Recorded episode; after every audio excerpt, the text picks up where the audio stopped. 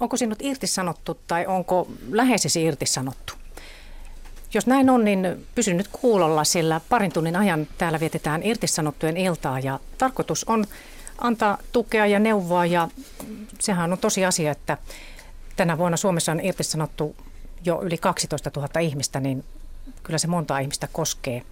Täällä asiantuntijat ovat valmiina ja kohta esittelen heidät. Mutta sanotaanko tässä yhteystiedot ennen kuin mennään asiaan?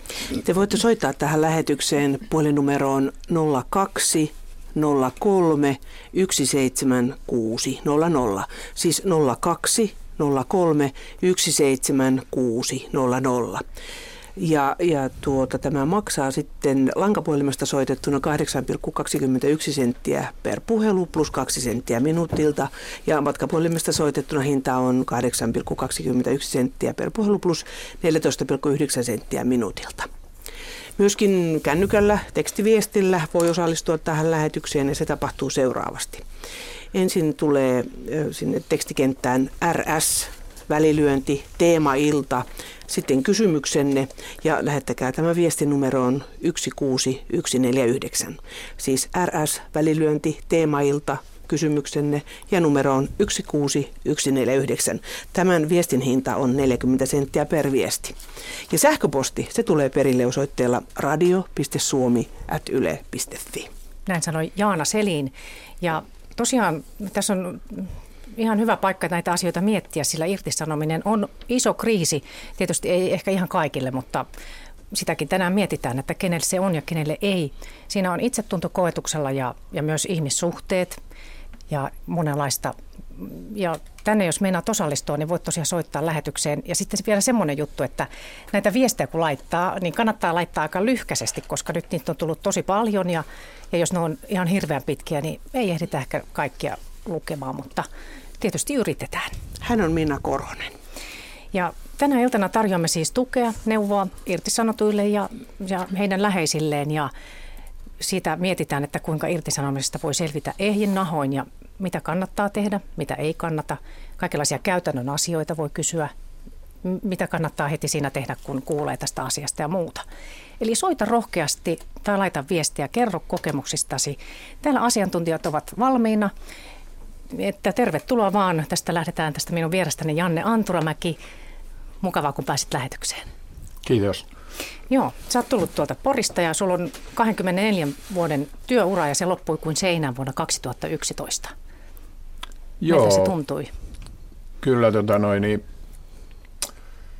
helmikuun 19. päivä viime vuonna työnantaja pyysi käymään, oli vapaa päivä työpaikalla ja ilmoitti, että yhtiössä työt loppuvat tähän päivään – ja irtisanominen tapahtui siinä päivänä ja, ja kyllä se ajomatka 30 kilometriä kotiin niin tuntui ensin aika kovalta, mutta ennen kuin kotiin pääsin, niin päätin, että elämää on tehdasalueen ulkopuolellakin. Olin ison tehtaan työntekijä ja tota, näin tosiaan päätin ennen kuin kotiin autolla ajoin ja, ja toi, lähdin sitä asiaa siitä hyvin nukutun yön jälkeen totesin seuraavana aamuna, kun koska olen yöni hyvin nukkunut, niin tässä ei mitään hätää ole.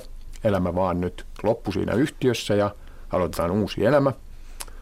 Ja tota noin, niin, tapaus oli mielestäni kuitenkin täysin laiton ja asiaa lähti sitten kyseinen liitto, eli metalliliitto ajamaan ja sen myötä asia ratkesi kuitenkin ennen oikeutta ja, ja tota, kyllä se eka päivä, jos miettii sitä, niin se tapahtui aamupäivällä, niin mä miettein tosiaan, että mitä tässä nyt tapahtuu. Mutta hyvin, hyvin nopeasti päätin, että elämä ei tähän kaadu. Ja mielestäni se oli täysin oikea ratkaisu. Ja, ja suosittelen sitä kyllä muillekin, kun irtisanomisia on tulossa, niin turha jäädä niin kuin sitä murehtimaan. Sulla päätöksen. oli tosi pitkä työhistoria siellä mm, paikassa takana. Samassa paikassa. Kyllä, ja, ja tota, olin ollut monissa töissä, olin ollut työsoluvaltuutettuna, luottamusmiehenä, olin ollut yhtiön maaedustajana. Yhtiö oli tota monikansallinen yritys, monia hyviä työpaikkoja eri osastoilla ja, ja mielestäni välit oli työntekijöihin ja työjohtoonkin ihan hyvät. Mutta jostain kumman syystä sitten todennäköisesti ylinjohto totesi, että olin piikkinä lihassa ja teki kovan päätöksen. Ja tämä päivänä, kun se työntekijän ulosostaminen on aika halpaa, niin iso yhtiö teki näin kovan päätöksen ja, ja se johti siihen sitten. Ja sulle kuuluu nyt ihan hyvää, että olet opiskelija. Joo, tällä hetkellä olen tota noin, niin aikuiskoulutuksessa, suoritan kaupan alan myynnin ammattitutkintoa, valmistun siitä tammikuussa. Olen työharjoittelussa tällä hetkellä hyvin hienossa paikassa, jossa työhyvinvointi varsinkin on erittäin hyvä. Joka on, Siitäkin puhutaan tänään. Niin, on erittäin tärkeä asia tämä hyvin, mm, työhyvinvointi. Mm. Sen lisäksi olen kesällä valmistunut huippuvalmentajatutkinnon tuosta valme, valmennuksesta lentopallon osalta. Mm-hmm. Ja ehkä tulevaisuudessa yhtenä visiona on, että jos pystyisin jopa valmentamaan ammattimaisesti tai puolipäivä ammattimaisesti. Mutta ne on visioita, joita on luotu jatkoon. Käydään tämä koulu loppuun tammikuuhun asti ja sitten mietitään, että mennäänkö jatkokouluun, ammattikorkeakouluun vai jatketaanko, tota, noin, niin yritetään päästä työelämään kiinni. Kaupan alalla nyt töitä on kohtuullisesti tarjolla, mutta monia, monia suunnitelmia on ja, ja tota, moni ihminen, jonka on nähnyt mun jälkeenpäin, niin todennut, että taitaa mennä paremmin tällä hetkellä. Hienoa. Oi, kuulostaa Hienoa. tosi hyvältä. Ja, ja just tämmöistä niin. kannustusta tänä iltana tarvitaan, että hyvä kun olet täällä. Joo, ja mulle tota, nämä käytännön asioita pystyn kertomaan, että noi muut ammattiauttajat pystyy kertomaan sit niitä asioita varmaan, mutta käytännön asioita kannattaa kysyä mm. multa, niin niihin pystyy no vasta. Hyvä. No mutta sinun vieressä istuu sitten Paula Pere, ja sinä olet puolestaan työvoimaohjaaja Helsingin TE-toimistosta työkkäristä, toisin sanoen. niin, niin, minkälaista apua irtisanotut saavat teiltä? No ensimmäisenä tietysti irtisanottu miettii toimeentuloansa, että laitetaan työttömyysturva vireille ja kerrotaan työttömyysturvalain koukeroita ja, ja tota, sitten toinen laki, joka meitä säätelee, on laki julkisesta työvoimapalvelusta. Eli se, mitä, mitä palveluita työkkärissä on työttömille, sisältää se laki. Ja äh, jos jostakin yrityksestä irtisanotaan 800 ihmistä, pienellä paikkakunnalla se on tosi iso juttu. Se voi olla, että on vain yksi tehdas, josta sitten menettää suuri osa paikkakunnan ihmisistä työpaikkansa, niin, niin näille sitten järjestetään siellä tehtaassa jo tämmöinen infotilaisuus, että mitä, mitä työkkärissä on tarjolla ja mitä me tehdään työkkärissä työttömän kanssa. Koska se ei aina itsestään selvää. Voi olla ihminen, joka ei ikinä käydä työkkärissä. Kyllä, mm. kyllä. Ja, ja just tämmöiset, jotka tota, on esimerkiksi ollut 30 vuotta yhdessä työpaikassa ja sitten yhtäkkiä joutuu työttömäksi, niin sehän on ihmiselle shokki. Mm. Haluaisitko Janne kommentoida? Joo, semmoinen kommentti. Tota, mä en ollut ikänä käynyt työkkärissä ja en tiedä, olin 16-vuotiaan mennyt työelämään ja ura meni näin, niin, niin täytyy kyllä hattuun nostaa niille ihmisille, että, että siinä menee yleensä ihmisiä, jotka on jollain tavalla jo lievästi masentunut, koska työ on mennyt tai joku vastaava. Mm. Niin ainakin mä koen, se palvelu oli, niin kuin, oli ihan siitä ekatapaamisesta, se oli tosi hyvä. No, se on kiva kuulla. No niin, joo. No, mennään sitten seuraava asiantuntija siellä valmiina tosiaan tänään vastaamaan teidän kysymyksiä neuvomaan. Niin täällä on Velimatti Husso, kriisityöntekijä Suomen mielenterveysseurasta ja psykoterapeutti ammatilta. Tervetuloa. Kyllä. Kiitoksia. Joo. Tämä, tuota, meillä käy jonkin verran tuossa kriisikeskuksessa ihmisiä, jotka ovat joutuneet irtisanotuiksi ja siinähän on aina kysymys kriisistä. Ja, ja se kriisi on jo, jollakin tapaa, se on äärimmäisen vaikea niin kuin, ulkopuolisen määritellä, että minkämoinen, minkämoinen se kriisi sillä ihmisellä on, että, että, missä kaikkialla se niin kuin vaikuttaa ja tuntuu, että kriisi on aina sen ihmisen oma kokemus.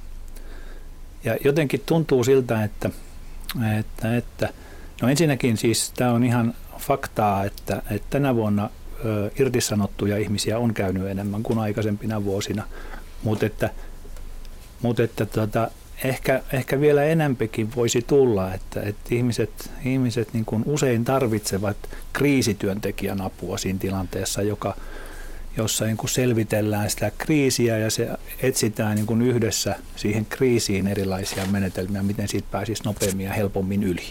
Ja tämä, että ehkä aina ei tajukaan, että tämä on kriisi, jos no ei, sitä. Joo, se on mm. ihan totta. Ei sitä aina tajua, että se on kriisi. Ja sitten sit monilla ihmisillä niin kuin – valitettavasti jotenkin se, se tilanne menee sellaiseksi, että ihmiset vähän niin kuin jotenkin syyllistävät itseäänkin, taikka, taikka siihen tulee semmoisia häpeän tunteita, jotka estävät siitä asiasta puhumista. Hmm kriisityöntekijän kanssa käydään näitä tunteita nimenomaan läpi. Ja Mut niitä käydään tänä iltanakin täällä. Käydään varmaankin, ja, mutta että myöskin kriisityöntekijän kanssa mietitään, että mitä tässä tilanteessa kannattaa tehdä, että siitä pääsisi eteenpäin. Aivan. Ja tervetuloa myöskin Eila Sariin. Kiitos. Miten tämä aihe koskettaa omaa työtäsi tai oletko No tota, kyllä. Siis työnohjaajana toki siis on käynyt työyhteisöissä – ja, ja käyn läpi, jos mikäli joku on lähtenyt työpaikalta tai kun on tullut.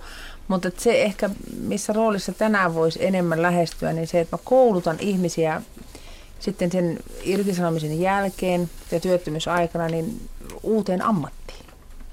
Ja sitten käydään myöskin niin kuin näitä ohjaavia koulutuksia, vaikka nuorten osalta puhutaan nuorisotyöttömyydestä, joka, joka ei ole vielä, ovat voineet kohdata irtisanomisen sen lyhyen työuran aikana – jo voidaan puhua viikosta tai päivästä. Ja näin niin nuoret ja sitten myöskin tota, pitkään, pitkän työuran tehneet ihmiset, jotka on irtisanottu ja sitten lähtevät uudelleen kouluttautumaan ja löytämään niin uutta elämää. No, täällä on tämmöistä asiantuntemusta täällä studiossa, että otetaan sitten tuota, seuraava ja ensimmäinen soittaja. Itse asiassa Esa Ihalainen on siellä Haminasta puhelimessa. Iltaa. No hyvää iltaa täällä olla. Itse sun, sun piti olla täällä tänään tällä meidän kanssamme, mutta sulla kävi nyt onnekkaasti, että tota, olet saanut töitä. Vaikka, no näin, niin. näin, näin kävi juu, että siellä piti olla. Kiitos, Onneksi kiitos. Olkoon. Ja sulla on semmoinen tausta, että sut irtisanottiin vuonna 2008 paperitehtaalta, Summan paperitehtaalta. Joo, siellä olin tota, vuoromestarina, kymmenen vuotta työskentelin siinä hommassa ja sitten tuli tällainen irtisanominen. No, kerrotko siitä, että mitä siinä tapahtui ja miltä se tuntui? Joo, se oli kieltämättä vähän sellainen ristiriitainen tilanne, että, että jossain vaiheessa oli ollut mielessä, että, että voisi vaikka vaihtaa ammattia jo aikaisemminkin, mutta sitten kuitenkin kun se irtisanominen konkretisoitui, niin kyllähän se aikamoinen paukku oli, että sitten alkoi miettimään, että miten hän tästä eteenpäin. Mm. Perheellinen mies ja... Joo, neljä lasta on. Mm. Mitä siinä sitten tapahtui sen jälkeen? No sitten kun siinä vähän rauhoittui ja alkoi saamaan vaihtoehtoja, että mitä oli, niin mä sitten päätin, että mä voisin lähteä päivittämään noita ö, tutkintoja ja sitten noiden pääsin muutosturvan piiriin ja sen myötä sitten pääsin käymään pääsykokeissa ja pääsinkin sitten tätä opiskelemaan. opiskelemaan, mutta se nyt ei sitten oikein ottanut tuulta alle, että siinä kävi vähän huonosti, että viime, viime tammikuussa niin sitten lopetin koulun, ei ollut motivaatio eikä tota, oikein mahdollisuuksiakaan opiskella. Mutta nyt sait kuitenkin oman alan töitä, eikö niin ole, että koneteknikko? Koneteknikko on koulutukselta jo ja kunnossapitotöitä sain. Ja olen silleen kyllä tyytyväinen. No se on hieno homma. Mm, niin on. Hei, tota, haluatko kertoa sitä, että niin kuin, minkälaisia vaihtoehtoja sä sait ja mistä sä sait silloin sen, sen irtisanomisen jälkeen? Vaihtoehtoja siitä, mä en oikeastaan oikein muista, että miten se meni, mm. mutta siinä oli, siitä kai TE-toimistojen kautta tuli tieto, että on mahdollisuus päästä siihen muutosturvaan ja siitä olisi sitten niin kuin mahdollisuus lähteä opiskelemaan lisää ja tota, mm. sitten toinen vaihtoehto oli, mä niitä katselin sitten muita töitäkin, mutta tällä seutukunnalla ei oikein ollut sitten täällä. Ei oikein löytynyt mitään. Mä näin silloin sen parhaimmaksi vaihtoehdoksi yrittää sitä opiskelua. Mm. Mm. Ja oliko niin, että nyt se uusi työpaikka, niin se ei ole Haminassa? No ei ole, joo, että se on pohjoisemmassa, että Haapavedelle olisi Muutto edessä. Okei. Okay. Muistatko Esa, mitenkä, tuota, minkälaiset tunnelmat tai minkälaiset fiilikset sulla oli sen jälkeen, kun olit saanut kuulla, että olet irtisanottu? Niin, se oli kyllä sellainen aluksi, niin kuin sanoisin, sanoin tuossa aluksi, että se oli hyvin ristiriitainen tilanne silloin, että aluksi tuntui, että jes, tässä hän pääsee nyt sitten toteuttamaan itseä ja tekemään mahdollisesti jotain uutta, mutta sitten kun aika nopeasti kävi ilmi, että se ei olekaan niin yksinkertaista täällä näin. Niin kyllä se vähän niin kuin, vähän niin kuin vei pohjaa, että mitenhän tässä nyt sitten selvitään. Osaatko sanoa, kauanko kesti sitä semmoista aikaa? Että... No ei siinä lovi, kovin kauan sitäkään kestänyt, että mä olen kuitenkin sille peruspositiivinen, että mä aina olen luottanut siihen, että kyllä asiat järjestyy, että asioilla tapamana järjestyy. Hmm. Että, että mulla ei ollut oikeastaan koskaan mitään sellaista niin kuin kovin, kovin negatiivista, että välillä se, välillä se vaan mietitytti, mutta hmm. ei mitään sen kummempaa. Niin, ihmiset on erilaisia, että niin. Loistavaa, joo, mm, kuulostaa hyvältä. hyvältä. Tosi hyvältä kuulostaa. Niin, Esa, mä kysyisin tuosta, kun sä jäit irti, tai irtisanottiin, niin sähän pääsit ansiosidonnaiseen päivärahalle, eli sä olit liiton, ö, liiton kirjoilla vai? Kyllä. Ja tota, se onkin se asia, että mun mielestä kerro nyt vähän, että miksi liitos kannattaa olla, koska mulla on semmoinen tuntemus, että tämän päivän nuoret karttaa tätä liittoa ja ne ei tajua sitä, että näitä irtisanomisia on niin paljon, että, että tota, mikä hyöty siitä liitossa on olla. Mikä tuntuma sulle jäi siitä? No kyllä se just se hyöty siinä on, että, että sitten onhan se huomattavasti parempi se korvaus, korvaus kuin pelkkä peruspäiväraha. Että on, sehän se on se tärkein asia mulle, että voi sitten perhettä elättää ja asuu, asuu omassa talossa vielä. Mutta sitten onhan siellä muitakin hyötyjä, esimerkiksi lakimiespalveluita ja tällaisia, mitä sun käyttää. Kyllä mä suosittelen lämpimästi, että ihmiset liittyy liittoon mihin tahansa. Niin. Hei, sano Esa vielä tähän loppuun, että mikä olisi sun semmoinen, miten sä kannustaisit nyt tässä, jotka ovat kuulolla kaikki irtisanotut, että miten tuosta eteenpäin? No, o, mä kannustaisin sen sille, että kannattaa pitää se positiivinen asenne, että niin kuin sanoin, että mun mielestä asioilla on ollut aina tapana järjestyä. Ja apu saa ihan varmasti tänä päivänä, jos alkaa vaikka masentaa, niin siihen löytyy apua. Ja sitten TE-keskuksista löytyy tietoa uusia koulutuksia ja jopa mahdollisesti löytyy uusia työpaikkoja sitä kautta, jos haluaa. Mutta että ei kannata kyllä heittää kirvestä kaivoa missään vaiheessa, että luottaa itteensä ja etsii tietoa. Joo. Mä vielä sen verran, että miten sun kaverit, jotka oli siellä töissä ja moni muu sanotti, niin tiedätkö heidän kohtaloitaan? No, ne, kenen kanssa mä olin töissä, että oman, oman tiimin porukka, niin niistä tiedän, että ne on melkein kaikki työllistynyt. Osa on saman alan töihin, osa on vaihtanut ammattiin ja, ja tota, osa on muuttanut paikkakuntaa. Mutta sitten on iso osa niitäkin vielä, kellä ei ole mitään. Mm. Kyllä, kyllä. Joo, se voi olla tosi rankka paikka jollekin. Kyllä varmaan onkin. Mutta hei, kiitos ja onnea vaan vielä uudesta työstä. Ja... Terveisiä Haavavedelle. Mm. Joo, kiitoksia, kiitoksia. Kiitos. Oikeastaan harmi, etten päässyt nyt mukaan. Ai, no, mutta näin osallistun tällä tavalla. niin. Ehkä kuitenkin kävi onnekkaammin. Näin päin, niin. Niin, kyllä. Joo. Selvä. Kiitoksia. Kiitos. No niin, kiitos hei, hei. hei. hei, hei. Minulla on 20 vuotta ty- työyuraa takana, niin nykyisestä työstä minut YT-neuvottelujen tuloksena irtisanottiin. Harmittaa, kun menin uskomaan työkavereiden neuvoja, että mikä tahansa työ, mitä tahansa työtä ei kannata ottaa vastaan. Senttiäkään en ole vielä saanut korvausta ja perhe elätettävänä.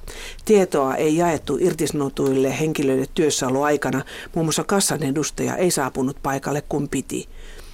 Erko ei vastaa tiedusteluihin puhelimella, ei pääse läpi. Ja sitten täällä on, että TE-toimiston muutosturva on sanahelinää, työllistymissuunnitelmasta käytännössä ei mitään hyötyä, lomapäivien tasaus työssäolopäiviksi sekin käsittämätön ja se muuttuu vuodenvaihteessa. Mielenterveys on tosi kovilla, itken joka päivä ja olen aivan loppu, kirjoittaa Anna-Mari. Voi Anna-Mari. Mitä kommentteja tähän? No, mulla tulee ensimmäisenä pisti korvaan tämä työllistymissuunnitelma, josta ei ole hyötyä. Et sehän on, työllistymissuunnitelma tehdään yhdessä työvoimaneuvojan kanssa. Ja nimenomaan, että sitä ei tee työvoimaneuvoja ja sano, että nyt menet tänne koulutukseen ja nyt menet tänne harjoittelemaan, vaan se on yhteistyötä. Ja, ja se, siinä ei aina jos on vasta irtisanottu ja on toimeentulo vielä epävarmaa, niin sen työllistymissuunnitelman laatiminen on vähän vaikeampaa. Et, et sitten kun ö, mä kyllä kehottaisin, jos on niin kuin näiden rahojen kanssa ongelma, niin ottamaan yhteyttä TE-toimistoon, että mistä on kiinni. Jos ei Erko vastaa tai muuta, niin, niin meille aina voi tulla tai laittaa sähköpostia ja varmasti selvitetään. Mutta tämä työllistymissuunnitelma, ehkä sitten hänen, hänen kanssaan on tehty tämä ensimmäinen suunnitelma ja se on ollut vielä semmoista vaihetta, kun on itse vähän ollut sokissa, niin sitä, eihän siitä silloin ole hyötyä. Mm. et, et, tota niin, mutta että kannattaa itsekin suhtautua silleen avoimin mielin työkkäriin ja, ja niin kuin ajatella sitä, että me ollaan kaikki ihmisiä molemma, pöydän molemmin puolin ja, ja että asiakas on se, joka määrittelee sitä tilannetta. Miten tuossa kuuli, että itkettää joka päivä tässä viestissä? Että... Niin. No jopa kuulostaa kriisityöntekijän korvaan tutulta.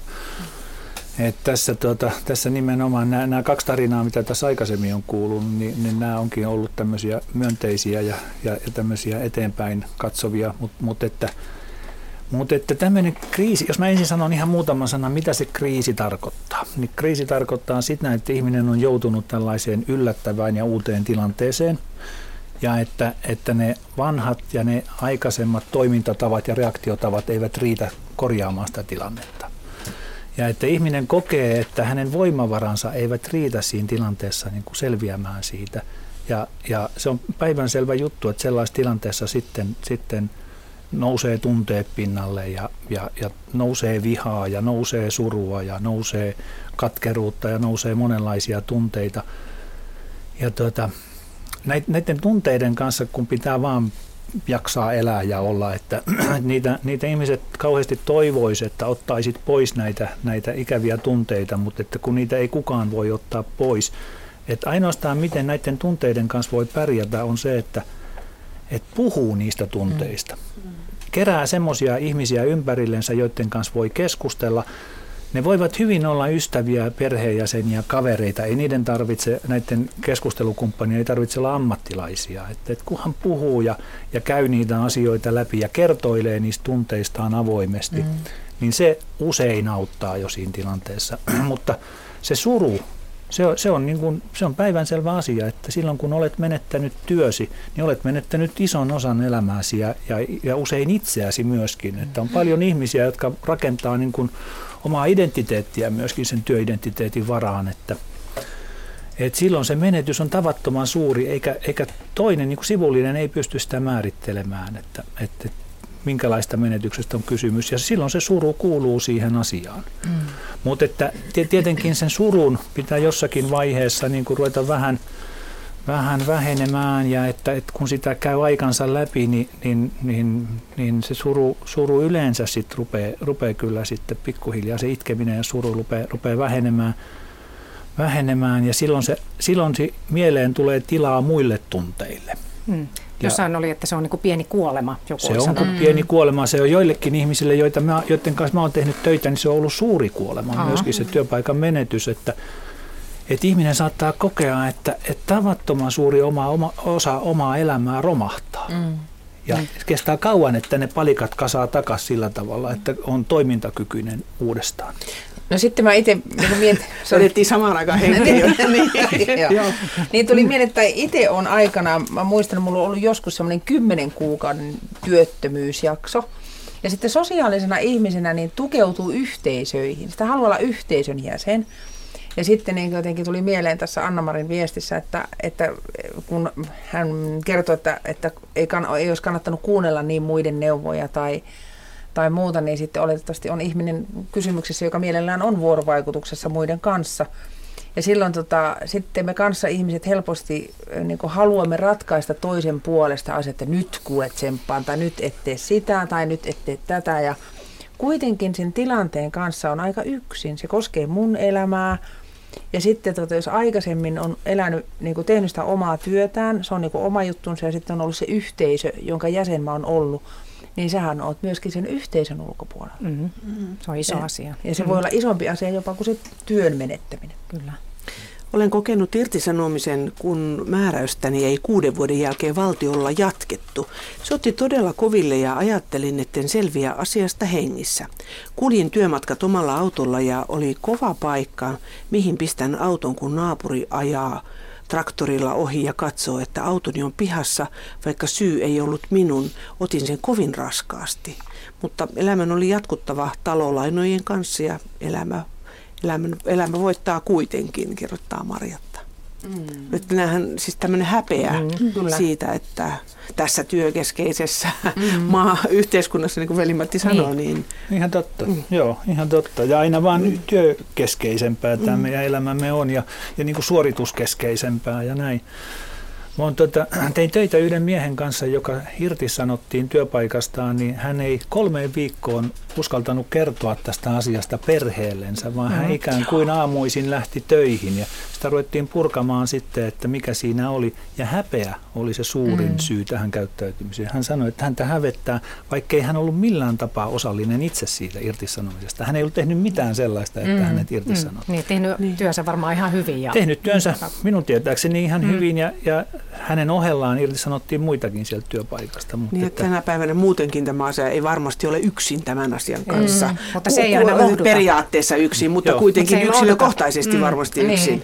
Joo. Ja kaikki semmoinen, että, että tosiaan naapurit helposti näkee, mm. onko työssä vai ei, vaikka ne naapurit itsekin on töissä. Mutta, ja ihan semmoista, että esimerkiksi kyllähän ne huomaa, että jos perhe ei lähde lomailemaan niin kuin on ennen lähtenyt, on pakattu suksipoksia katolle ja, ja tämmöistä ei tapahdu. Ja aluksi se on, on niin kuin semmoinen häpeen tunne ja syyllistää itseänsä, vaikka se ei niin kuin missään nimessä olisi itsestä kiinni. Mutta miten se kannattaisi tehdä? Pitäisikö se niin kuin laulaa koko maailmalle? Kertoa. Että, Niin, tai on kulkee duunilla vaan, kulkee vaan niin kuin nenä pystyssä että, et, ja niin kuin tälleen hyvällä mielellä, että, että tota, tietää mitä itse tekee, eihän se muille kuulu. Niin, Niin, niin Janne mutta Niin, helpottaisiko siinä olo, oma oloansa, jos sitä vähän kuitenkin... Kyllä, toi mitä Paula sanoi just, niin tota, jos se nyt ihan nokka pystyisi, kun vettä sataa, niin, mutta kuitenkin niin toteaa, että en ole mitään väärää tehnyt ja, ja strategiset päätökset on väärät tehty, yhtiön johtohan sen on aiheuttanut. Niin mun mielestä kannattaisi ainakin ottaa ne hyvät lähimmät ystävät ja jos on hyvät naapurisuhteet, niin kertoo naapurille, ottaa on se kesällä vaikka sitten grilliltä ja kertoo, että nyt on näin mulle käynyt, että että tota, ei maailma tähän lopu. Ja jos jollain on vinkkejä, niin kertokaa ihmeessä, niin mä oon aivan varma, että ne ihmiset alkaa heti tukemaan ja kertomaan. Niillä voi olla ihan hyviä, positiivisia, tämmöisiä käytännön asioita, mitä kannattaa toteuttaa. Mun mielestä missään nimessä sitä ei saa jäädä häpeämään. Mm, aika myötä ja tällaista, tällaista just niin kuin Veli-Matti sanoi, että mäkin on näitä kuullut, että ihmiset laittaa aamusti hallerit jalkaan ja lähtee sitten paikalliseen mm. Essoon istumaan kahville, että on niin töihin lähdetty kotoa, mutta kuitenkin on jo irtisanottu, niin mm. ne on kauheat paikkoja. Se on kuitenkin kun surullista. kuvit, tosi surullista, että ei mun mielestä työkkäriin kannata hävetä ja katsoa, huomaako naapuri tai joku, vaan mennä sinne rohkeasti ja, ja nimenomaan kertoa niille lähemmille luotettaville ihmisille, ketä kaikilla on mm. kuitenkin luotettavia mm. ihmisiä, kertoo ihan, että näin on nyt käynyt. Ja sitten jos ajattelee se, että, että jos joku tulee sulle kertomaan, että, että nyt mä oon jäänyt työttömäksi, niin onko se pitänyt sitä tyhmänä tai luuserina? Aivan. Tai, Ei todella, Sitä kyllä sitä yleensä symppaa ja Niin. komppaa, Joo. niin, kyllä. Kyllä. kyllä. Tähän oikeastaan vähän aikaa, kun puhuttiin tästä liittoon kuulumisesta, niin täällä tulee kommentti, että ei tarvitse olla ammattiliiton jäsen saadakseen ansiosidonnaista päivärahaa. Riittää, kun on pelkästään työttömyyskassan jäsen. Pientä tarkkuutta toivoisin. No, se oli semmoinen kyllä, tarkennus. Eikä aina kyllä. liittojen ihanointia, joo, mutta Ei, tämä on kyllä, otettava kyllä, huomioon. Kunhan Joo. jonkun kassan jäsen, jäsen on. on. totta kai, mutta se, että kun maksu on alle, taitaa olla alle 2 prosenttia maksimissaan, niin on se niin pieni raha, että se aika monta vuotta maksaa ennen kuin se kääntyy niin sanotusti negatiiviseksi, kun jää. Niin. Mutta kyllähän tämä yksityinen kassa on kovasti ö, niin kuin saanut jäseniä viime vuosina. Joo, mutta pelkkä mm. kassajäsenyys ei o- oikeuta lakimiehen palveluihin. Niin siitä, mitä Esa tuossa aiemmin Joo, puhui. kyllä. Se, Mutta parempi kassa kuin ei mitään. Niin, No niin, no niin on. No mutta hei, otetaan seuraava soittaja irtisanottujen iltaan. Simo Ylivieskasta iltaa. Hyvää iltaa. Minkälaista oli mielessä tämän asian No. tiimoilta? No tämä iso, joo, tämä on tietysti vähän jo vanhentunut asia 2006 about, mutta että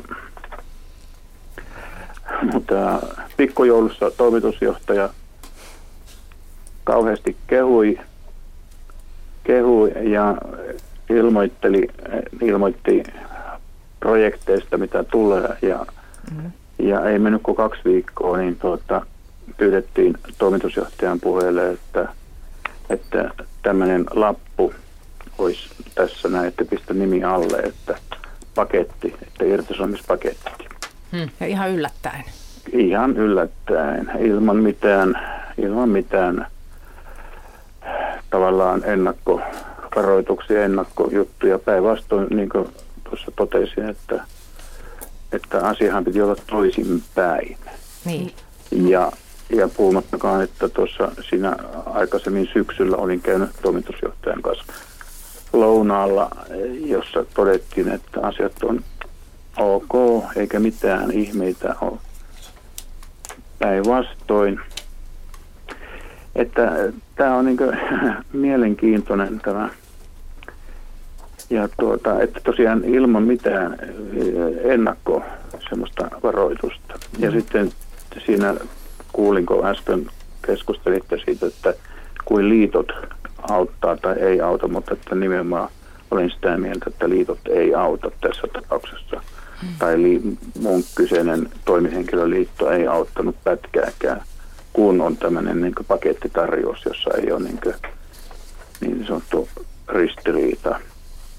Liiton, liiton mielestä. No miten sä selvisit siitä? Huonosti. Mm. Mikä tarkoittaa?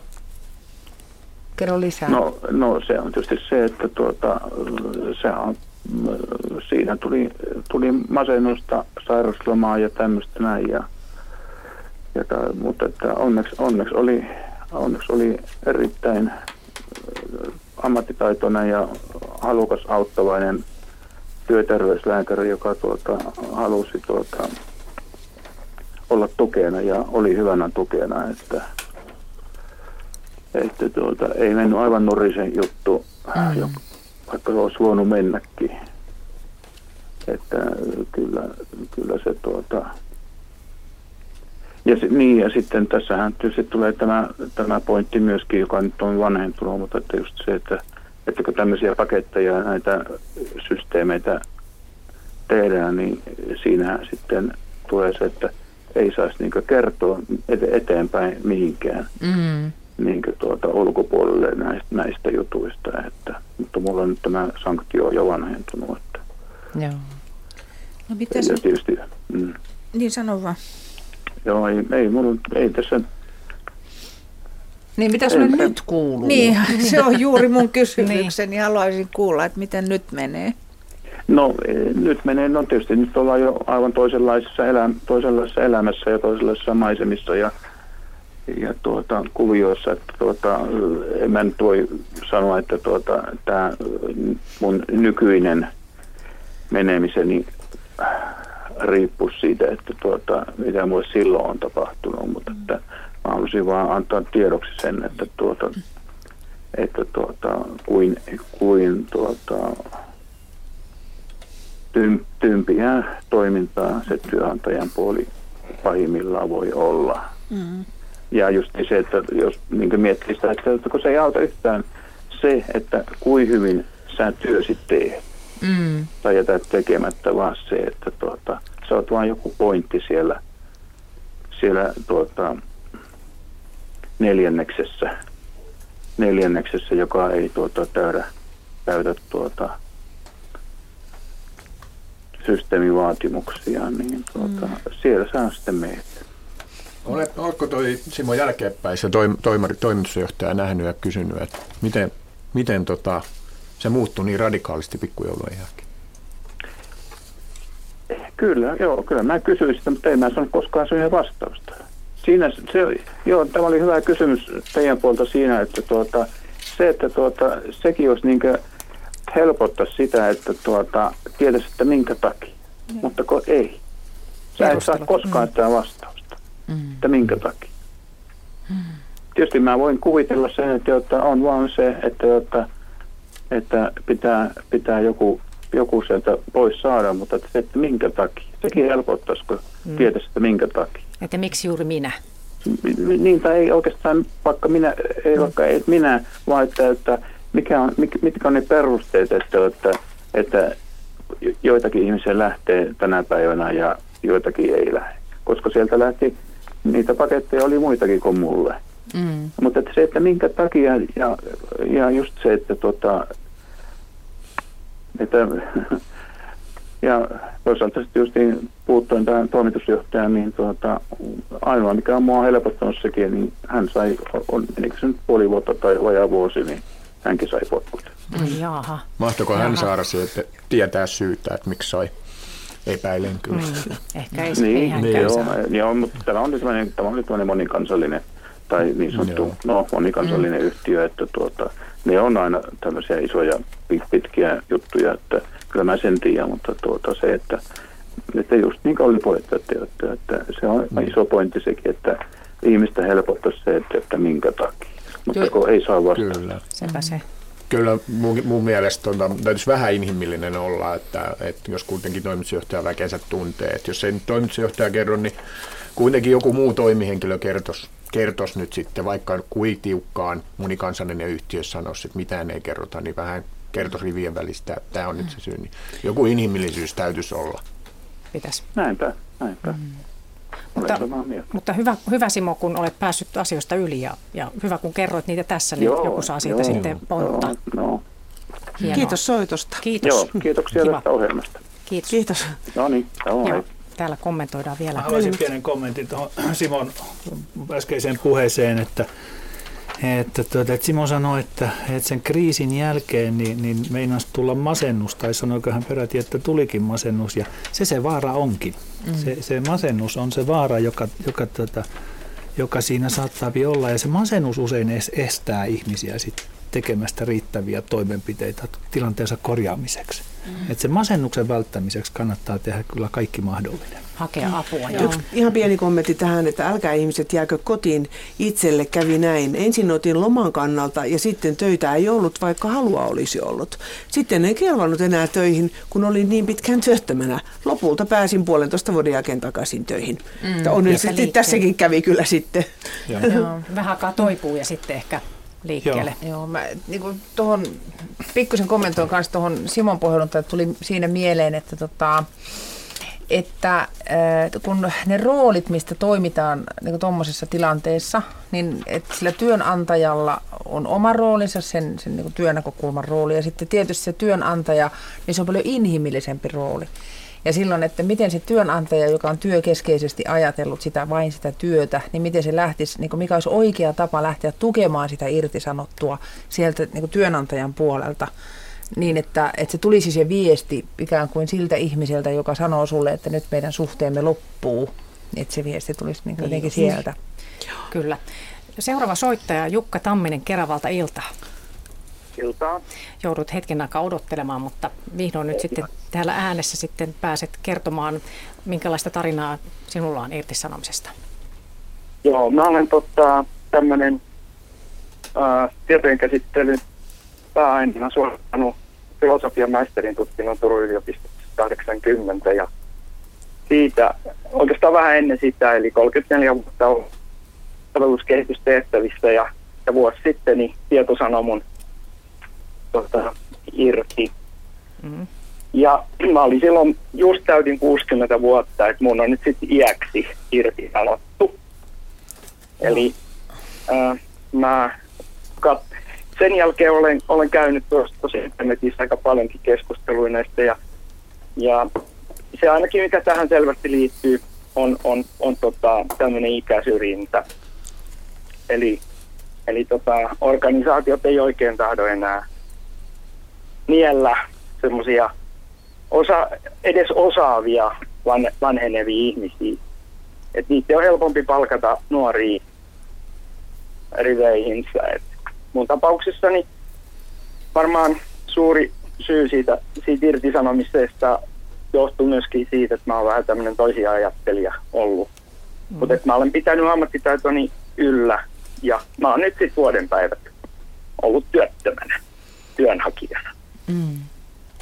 Miten se, miten se on mennyt?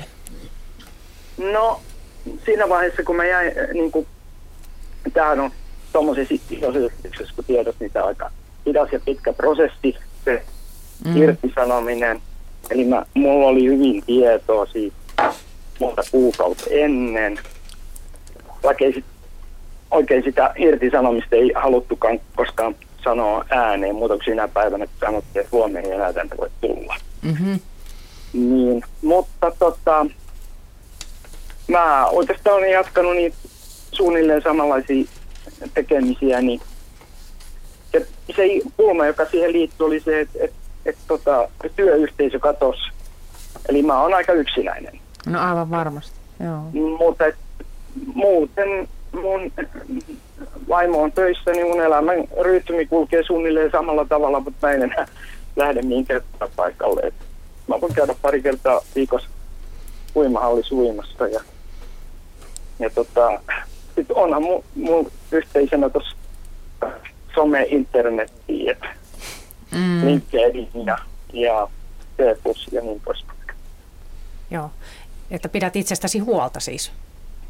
Niin, joo. Siis äm, mä kuitenkin niin kuin suunnilleen samanlaista työtä teen, mutta kukaan ei nyt maksa mulle siitä mitään palkkaa. Mm. Ei myöskään kukaan sit sano, mitä mun pitää tehdä. Aa, Niin. joo. Varmaan ihan hyvä, kun aktiivinen kuitenkin. Jukka, tota, tarjosko tieto eläkeputkeen mahdollisuus? Ee, m- sehän oli aikaisemmin eläkeputki, mutta nythän se ei ole.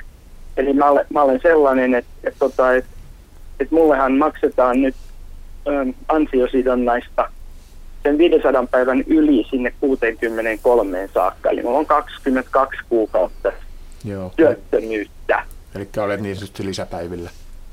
Niin, niin että et, tota, et, et sehän lopetettiin se työttömyysputki. Mä olen sen ikäinen, mä olen 51 syntynyt. Mä en siihen joutunut tai ja pääs. Sitten hei, toinen kysymys vielä, kun tuohon, sä sanoit, että sulla on vähän yksinäinen olo, mutta sitten mä heti tähän kirjoitin, että sä käyt kuitenkin uimahallis uimassa.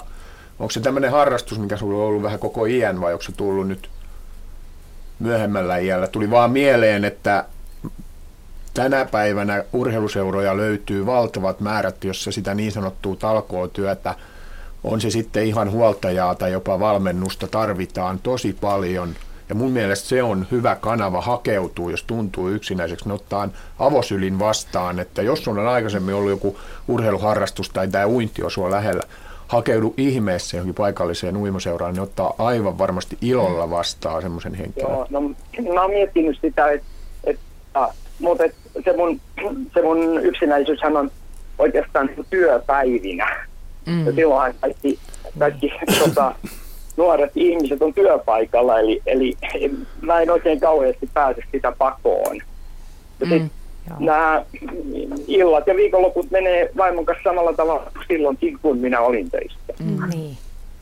No silloin, siis järjestökentässähän on paljon, niin kuitenkin mä mietin noita sun taitoja, että, että itse niin järjestö, kun mä kuulun varmaan neljää eri järjestöä, jossa en nyt tällä hetkellä aktiivisesti toimi, mutta että ATK-taitoisista ihmisistä on ihan, ihan siis jo pelkästään kotisivujen tekemiseen tai, tai tämmöiseen ihan niin kuin järjetön pula. Niin, joo. Kyllä, kyllä mä oon sitä miettinyt, mutta, mutta tietenkin se on- joo, en, en ole sit saanut sen vertaa itteni irti. Teillä järjestö, järjestötyöehdotus varmaan oli vapaaehtoistyötä juu. esimerkiksi. Kyllä, Joo. kyllä. Joo. Mutta sitten on esimerkiksi jotain yhdistyksiä, jos on joku maa tässä maailmassa, mikä sua kiinnostaa, niin liity siihen ystävyysseuraan. Niin voi alkaa miettiä, että mikä oikeasti Niin, kiinnostaa. mikä oikeasti kiinnostaa. Ja sitten sä voit tehdä mm-hmm. siellä vaikka kotisivut. Joo, no mä kirjoitan blogia, tota, Joo. mä kirjoitan sovelluskehitykset blogia ja siellä käy 900 henkeä kuukaudessa. Oho. Eh, Suurin osa kävijöistä tulee Intiasta ja Yhdysvalloista ja Oho. Englannista. Oh, on se kansainvälistä. Mm-hmm. Veli-Matti sanoo Mut- sulle jotain. mut- mut Ai, ai, semmoinen oikea sosiaalinen yhteys, tässä on vähän hakuisessa ehkä vähän sitten, Mm. en oikein tiedä. Joo.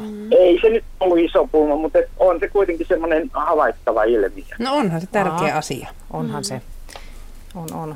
Mutta hyvä, kun ihan rohkeita sille, että lähtee tänne soittamaan ja kertomaan, koska pitäisi tämmöistä vertaistukea sitten Joo. muillekin. Tota, mm. Mä en ole kuitenkaan, niin kuin, mulla ei ollut sy- mitään syytä niin kuin, äh, piilotella tätä. Et, mä Niin, mikäpä sitä, niin. LinkedInin, että et, et, tota, et tuolla G Plusassakin kirjoitin, että et, et mun, mun on pois potkittu ja olen iäksi työtä. Mm. Niin, myöntää sen. Mm. Se ei mua niin kuin sillä tavalla häiritytä. Ja se, mitä sä siitä iästä sanoit, että, että kun sä oot 60-vuotias, niin se on kyllä ihmeellistä, että puhutaan, että miten pitäisi työssäoloa pidentää, mutta silti, silti on jo On viis, siinä, et- et- 50kin on vanha jo työmarkkinoilla, Joo. joskus tuntuu Niin, siltä. Ja, et, et, tota, nimenomaan IT-alalla se on semmoinen juttu. Et, ja, Niin. ja, et siinä on kuitenkin myöskin se, että sit osaavat iäkkäät ihmiset muodostaa hankalan ää, piikin sinne lihaan, jos, jos ne opettaa. Ne ei enää, ne, ni, niillä on oma, omia näkemyksiä, ne vaatii perusteluita ja, ja se on, se on niin kuin olemassa oleva organisaation kannalta vähän pulmallista Niin. ottaa semmoisia, niin, niin kyllä siinä varmaan niin käy, että me sitten vaan ajetaan sivuraiteille.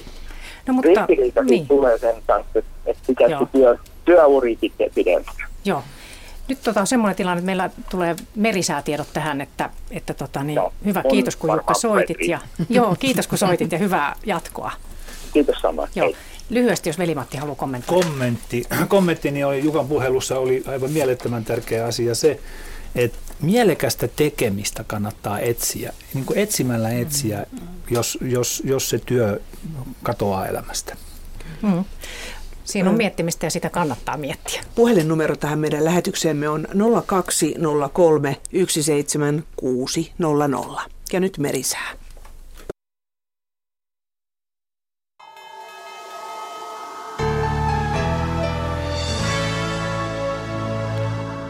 Kello on 18.50 vuorossa säätiedotus meren kulkijoille.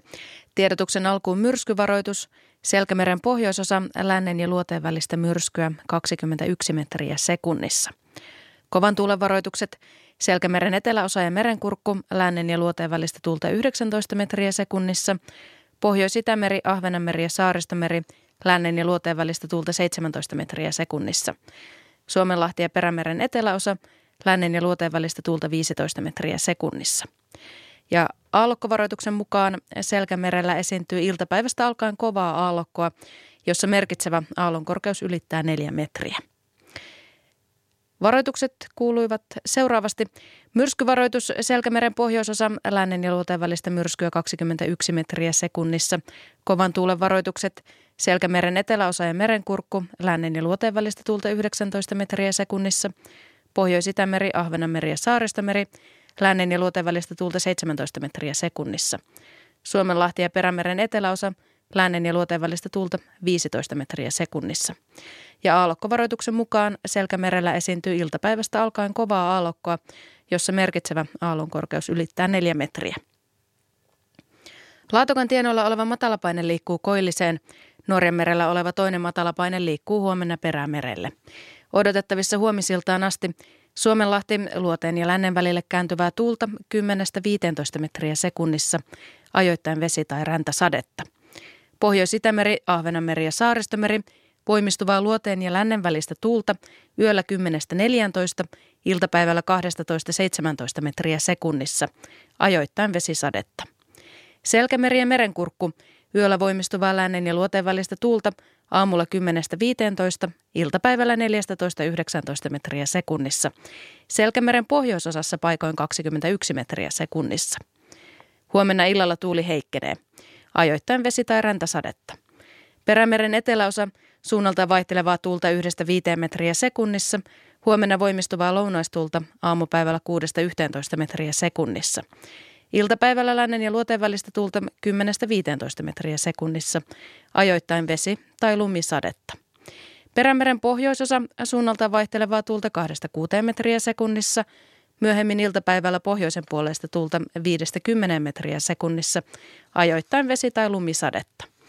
Ja Saimaa luoteistuulta 6-11 metriä sekunnissa, huomenna lännen puolesta tuulta päivällä 4-8 metriä sekunnissa, ajoittain lumi- tai räntäsadetta. Saarannikkoasemilla tänään kello 17. Haapasaari lämmintä 2 astetta, tuuli pohjoisluoteesta 12 metriä sekunnissa, heikkoa vesisadetta, näkyvyyttä 19 kilometriä. Kotkarankki 2, Länsiluode 5. Orrengrundin havaintoaseman tiedot puuttuvat. Emäsalo 2, Länsiluode 11, Kalbodagrund 3, Luode 14. Estiluodossa tuulee länsiluoteesta 10 metriä sekunnissa, Harmaja 3, Länsiluode 10, tihkusadetta, näkyvyyttä yli 50 kilometriä. Mäkiluoto 2, Länsiluode 13, Pokashär 1, Luode 8, pilvistä 45, Jussarö 1, Luode 8, pilvistä 40. Hanko Tulliniemi 4, Luode 12, Russarö 5, Luode 12, Venö 5, Luode 8, Uuttöö 3, Länsiluode 9, puolipilvistä, näkyvyyttä yli 50 kilometriä. Puksär 1, Länsiluode 6, Ristna 4, Länsiluode 4, Vesi Kuuraja 12, Kotskasandon 3, Länsi 7, yli 50. Rajakari 4, Luode 8, Fagerholm 4, Länsiluode 8. Kumlinne 2, Länsiluode 8, pilvistä yli 50. Nyham 2, Länsiluode 8, pilvistä 35. Märket 2, Länsilounas 8, Isokari 3, Länsiluode 9, Vesi Kuuraja yli 50. Kylmäpihlaja 4, Länsiluode 9, yli 50. Tahkoluoto 4, Länsiluode 8, heikkoa vesisadetta 35. Kristinan kaupungissa lämpöasteita on plus miinus nolla, tuuli pohjoisluoteesta metrin sekunnissa. Brechaaret 2, Itä 2, Ströminsporen 2, Länsi-Lounas 4, Valassaaret 2, Lounas 3, Kallan 1, Etelä-Lounas 3, Tankar 2, Etelä 2, Pilvistä, näkyvyyttä yli 50 kilometriä, Ulkokalla 3, Pohjoiskoillinen 2, Nahkiainen 3, Pohjoiskoillinen 2, Raahe 1, Itäkoillinen 2, 30, Oulu Vihreäsaari 1, Pohjoinen 2, yli 50, Marjaniemi 1, Itäkoillinen 3, Pilvistä, näkyvyyttä 23 kilometriä, Kemi 1, 2, Itä 2 ja ajos lämmintä plus miinus nolla, koillinen, tuulikoillisesta 4 metriä sekunnissa pilvistä ja näkyvyyttä 10 kilometriä. Meriveden korkeudet on mitattu tänään kello 17. Kemi miinus 7 senttimetriä, Oulu miinus 6, Raahe miinus 5, Pietarsaari miinus 1, Vaasa plus 2, Kaskinen plus 3, Mäntyluoto plus 2, Rauma plus 5, Turku plus 13, Föglö plus 10, Hanko plus 22, Helsinki plus 26 ja Hamina plus 31 senttimetriä. Merisäätietojen päätteeksi kerrottakoon, että aallokon korkeus tänään kello 16 Pohjois-Itämerellä oli 1,7 metriä.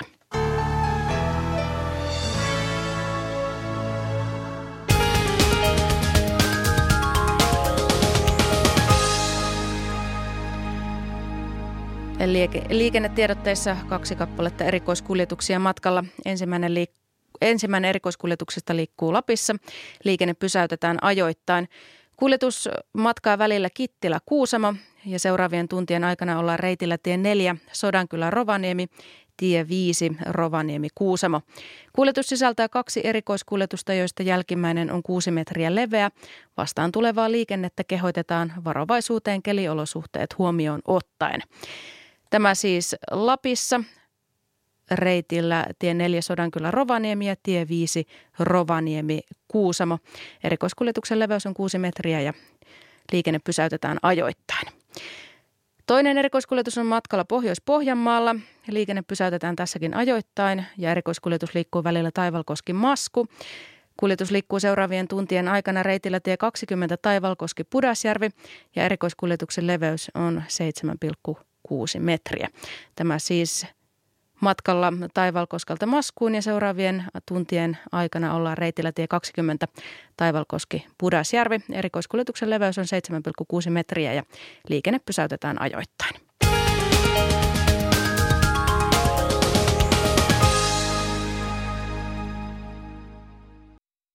Täällä irtisanottujen ilta jatkuu kello 20 asti ja puretaan nyt tätä mahdotonta viestien sumaa, mitä tänne on tullut. Tänne tulee paljon ja aika pitkiä viestejä, ne eivät millään ihan kokonaisuudessaan mahdu, mutta aloitetaan nyt osasta. Mikään työpaikka ei ole ikuinen. Jos on valmis jonkun palvelukseen, on oltava valmius myös paikan menettämiseen. Olen ollut monen työnantajan palveluksessa, enkä koske, koskaan ole kyseenalaistanut mahdollista irtis, mahdollisia irtisanomisia. Miksi kukaan harjoittaisi tappiollista toimintaa? Maarit Porvoosta kirjoittaa meille näin. Sitten toivon, että irtisanottujen illassa muistatte ne realiteetit, että Suomessa on suurtyöttömyys eikä moni ihminen ole jopa eläessään onnistunut saamaan kovasta yrittämisestä huolimatta työpaikkaa, vaan useiden kohtalona ovat pätkätyöt ja siitä tai kokonaan työttömäksi joutumisesta seuraava köyhyys. On epäreilua, jos tässä keskustelussa ruoditaan vain kohteeksi joutuneiden osaa, mutta niiden, joiden pitäisi olla vastuussa, eli irtisanojien motiivit pysyvät edelleen hämärän peitossa, vaikka kaikki tietävät, että pomoportaan ahdeudesta on kyse. Näitä irtisanomis, irtisanomisiltoja ei ehkä tarvittaisi, jos perustuslain noudattamista valvottaisiin tarkemmin. Sitä, mihin valtion varat käytetään, menevätkö ne kansalaisten hyvinvointiin vai veropakolaiselиitin luksuselämän ylläpitoon. Näin. Tämmöisiä ja kom, kom, niin, joo, kom, tohon, kommentoitteko? Joo, tuohon viestiin, mitä äsken oli, oli, oli hyvä. Nopeasti kerron, että tota, se, miksi ihmisiä irtisanotaan, niin täytyy osata katsoa ajassa taaksepäin. Eli yleensä käy niin, että ylinjohto on tehnyt strategisen väärän linjauksen, joko lyhyen tähtäisen suunnitelman tai pitkän tähtäisen suunnitelmana, joka on epäonnistunut. Ja osakkeenomistajat vaatii kuitenkin maksimivoittoa, niin mun mielestä jos johtaja ei pysty mihinkään muuhun kuin sanoa, että väkeä irtisanotaan, mun mielestä se on erittäin huono johtaja. Se on ensin tehnyt väärän valinnan ja sitten se yrittää pelastaa itseään näin osakkeenomistajalle. Ja kun ollaan kvartaalitaloudessa, niin ihmettelen, että kuinka kauan tätä jatkuu, että osakkeenomistajat huomaa sen, että kvartaalitalous ei aina voi vaan niin kuin kiristää, kiristää ja irtisanoa, koska heiltähän loppuu niin kuin rahan saaminen, kun se firma menee niin pieneksi, pahimmassa tapauksessa loppuu. Tähän on hyvä päättää hetkeksi, nimittäin nyt vuoroon tulevat uutiset ja sen jälkeen jatketaan.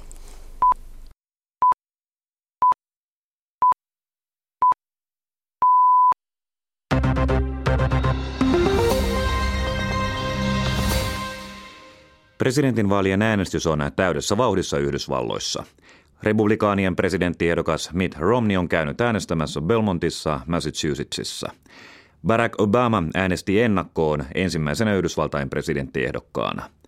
Romney on jatkanut kampanjointia myös vaalipäivänä. Obama taas houkutteli ääniä puolelleen ajovassa keskiyöhön asti, mutta ei kampanjoi enää tänään. Talvivaaran kaivoksen jätevesialtaan vuotokohtaa ei ole vieläkään löydetty. Kipsisakka-altaasta on vuotanut arviolta yli 300 000 kuutiometriä ympäristölle haitallista jätevettä kaivosalueelle ja jonkin verran ulos. Sunnuntaina huomattua massiivista jätevesivuotoa on onnistuttu rajaamaan siten, että jätevesi pysyy pääosin kaivoksen sisäpuolella. Vesistöön on kuitenkin päässyt hyvin hapanta ja nikkelipitoista jätevettä jonkin verran. Määrä on kysymysmerkki. Nuorisosäätiön vaalirahajutussa on käsitelty Jukka Vihriälän syytettä törkeästä lahjuksen ottamisesta – Syyttäjät katsovat, että raha-automaattiyhdistyksen hallituksen puheenjohtajana toiminutta Vihriälää voideltiin nuorisosäätiölle myötämieliseksi 50 000 euron tauluko, taulukaupoilla ja viidellä Viron matkalla. Törkeästä lahjuksen antamisesta syytetään nuorisosäätiön entistä asiamiestä Jorma Heikkistä. Sekä Vihriälä että Heikkinen kiistävät syytteet jyrkästi. Jo aiemmin käräjäoikeus on käsitellyt nuorisosäätiön hallitukseen kohdistunutta syytettä luottamusaseman väärinkäytöstä. Käräjäoikeus antaa ratkaisunsa koko syytepaketista tammikuussa. Säätiedotus. Maan länsiosassa pilvisyys on runsasta ja enimmäkseen on poltaa. Yöllä lännestä alkaen lumikuuroja, rannikolla myös vesikuuroja. Lämpötila yöllä plus yhdestä miinus kahteen ja päivällä nollasta plus viiteen astetta. Maan itäosassa ja Kainuussa pilvistä ja lumi- tai räntäsadetta, Yöllä ja aamulla poutaa, mutta päivällä jälleen lumikuuroja. Lämpötila miinus kahdesta plus kahteen astetta. Pohjois-Pohjanmaalla ja Lapissa enimmäkseen pilvistä, yöstä alkaen idässä paikoin lumisadetta, päivällä myös paikoin muualla. Lämpötila 0-5 astetta. Tuulivaroitus maa-alueille – Varsinais-Suomen satakunnan ja Pohjanmaan maakunnissa länsituuli on vaarallisen voimakasta il- iltapäivästä alkaen, tuulen nopeus puuskissa 20 metriä sekunnissa. Myrskyvaroitus Selkämeren pohjoisosa, lännen ja luoteen välistä myrskyä 21 metriä sekunnissa. Myös muilla merialueilla on voimassa tuulivaroituksia. Ajokeli on huono Päijät-Hämeen, Etelä-Savon, Pohjois-Savon, Pohjois-Karjalan ja Kainuun maakunnissa, lumi- tai räntäsateen sekä sohjoisten teiden vuoksi.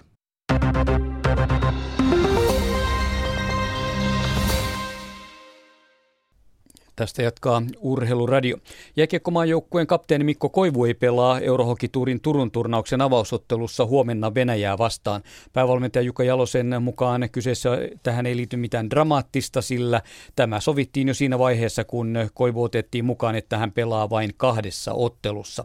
Pekka Rinne pelaa maalilla. Huomisessa pelissä se tuli selväksi tänään ja sitten käsittelyyn tässä Urheiluradiossa puolustaja 15 maailmanmestaruuskisat pelannut Petteri Nummelin, joka kotikaupungissaan palaa maajoukkueeseen kahden ja puolen vuoden tauon jälkeen intoa täynnä. No kyllä, mä oon ihan hyvillä odotuksilla ja hyvät fiilikset on päällä ja yritän päästä pelaamaan semmoista omaa peliä, että se tulisi tuolta niin kuin automaation kautta, että ei tarvitse hirveästi miettiä, mitä tuo jäällä tekee, niin silloin siitä yleensä tulee ainakin niin hyvä kuin itse pystyy tekemään siitä. Että kovat on kyllä odotukset. Totta kai kanssa odottaa, että P. Nummelin on siellä peruspaikallaan ylivoimatilanteessa muun muassa siellä viivalla. Onko ylivoima-aikaa tulossa vanhaan tyyliin? No kyllä ainakin tänään harjoiteltiin, niin siellä, siellä viivalla hosuttiin ja heiluttiin, että toivottavasti saadaan se toimimaan. Että tietysti jo vähän, vähän ollaan oltu yhdessä, että tänään ehdittiin hiukan harjoittelemaan ja vähän huomenna varmaan harjoitellaan aamulla vielä ja sitten tulee peli, mutta että kyllä meillä on taitavia jätkiä, niin mä uskon, että tuo on joka helppo tavallaan niin kuin sopii pikkujuttuja, yksityiskohtia siihen, että miten saadaan se ylivoima toimimaan. Entä tuo fyysinen iskusi tällä hetkellä? Tietysti tuo alkusyksy on ollut hieman ehkä eriskummallinen. Välillä Sveitsiä, pikakeikka, ottelun mittainen pikakeikka Turkuun, takaisin Sveitsiin ja nyt takaisin Turkuun. No mitä, tuoreet jalat on aina paremmat kuin väsyneet. Et eikä ole loukkaantumisia, ei mitään. Tämä on sinänsä harvinainen niin kuin tilanne ja eikä uralla tämmöiseen hirveästi joutunut, että ei ole päässyt hirveästi pelaamaan. En, en mä ole siitä niin kuin tavallaan huolissani, että 32 vuotta sitä on pelattu jääkiekkoa ja sitä ennen kengillä ulkojäällä, että ei se nyt voi muutamassa kuukaudessa hävitä mihinkään. Nomelinin tapasi Jussi Saarinen. NHL ja sen pelaajayhdistyksen väliset työsopimusneuvottelut jatkuvat tänään. Osapuolet kohtaavat New Yorkissa ensimmäisen kerran sitten lokakuun 18. päivän. Neuvotteluita ei ole siis käyty yli kahteen viikkoon. NHL työsulku on kestänyt vajaat kaksi kuukautta ja liiga on peruuttanut yhteensä 327 ottelua. Sami Ristilän päävalmentajaura jatkuu ykkösen FC KTPn peräsimessä. Ristilän edellinen työnantaja oli Haka, josta hän sai potkut elokuun lopussa, eli irtisanottiin. Ja tästä me mennäänkin sitten irtisanottujen iltaa. Iltaa vetävät Minna Korhonen ja Jana Selin.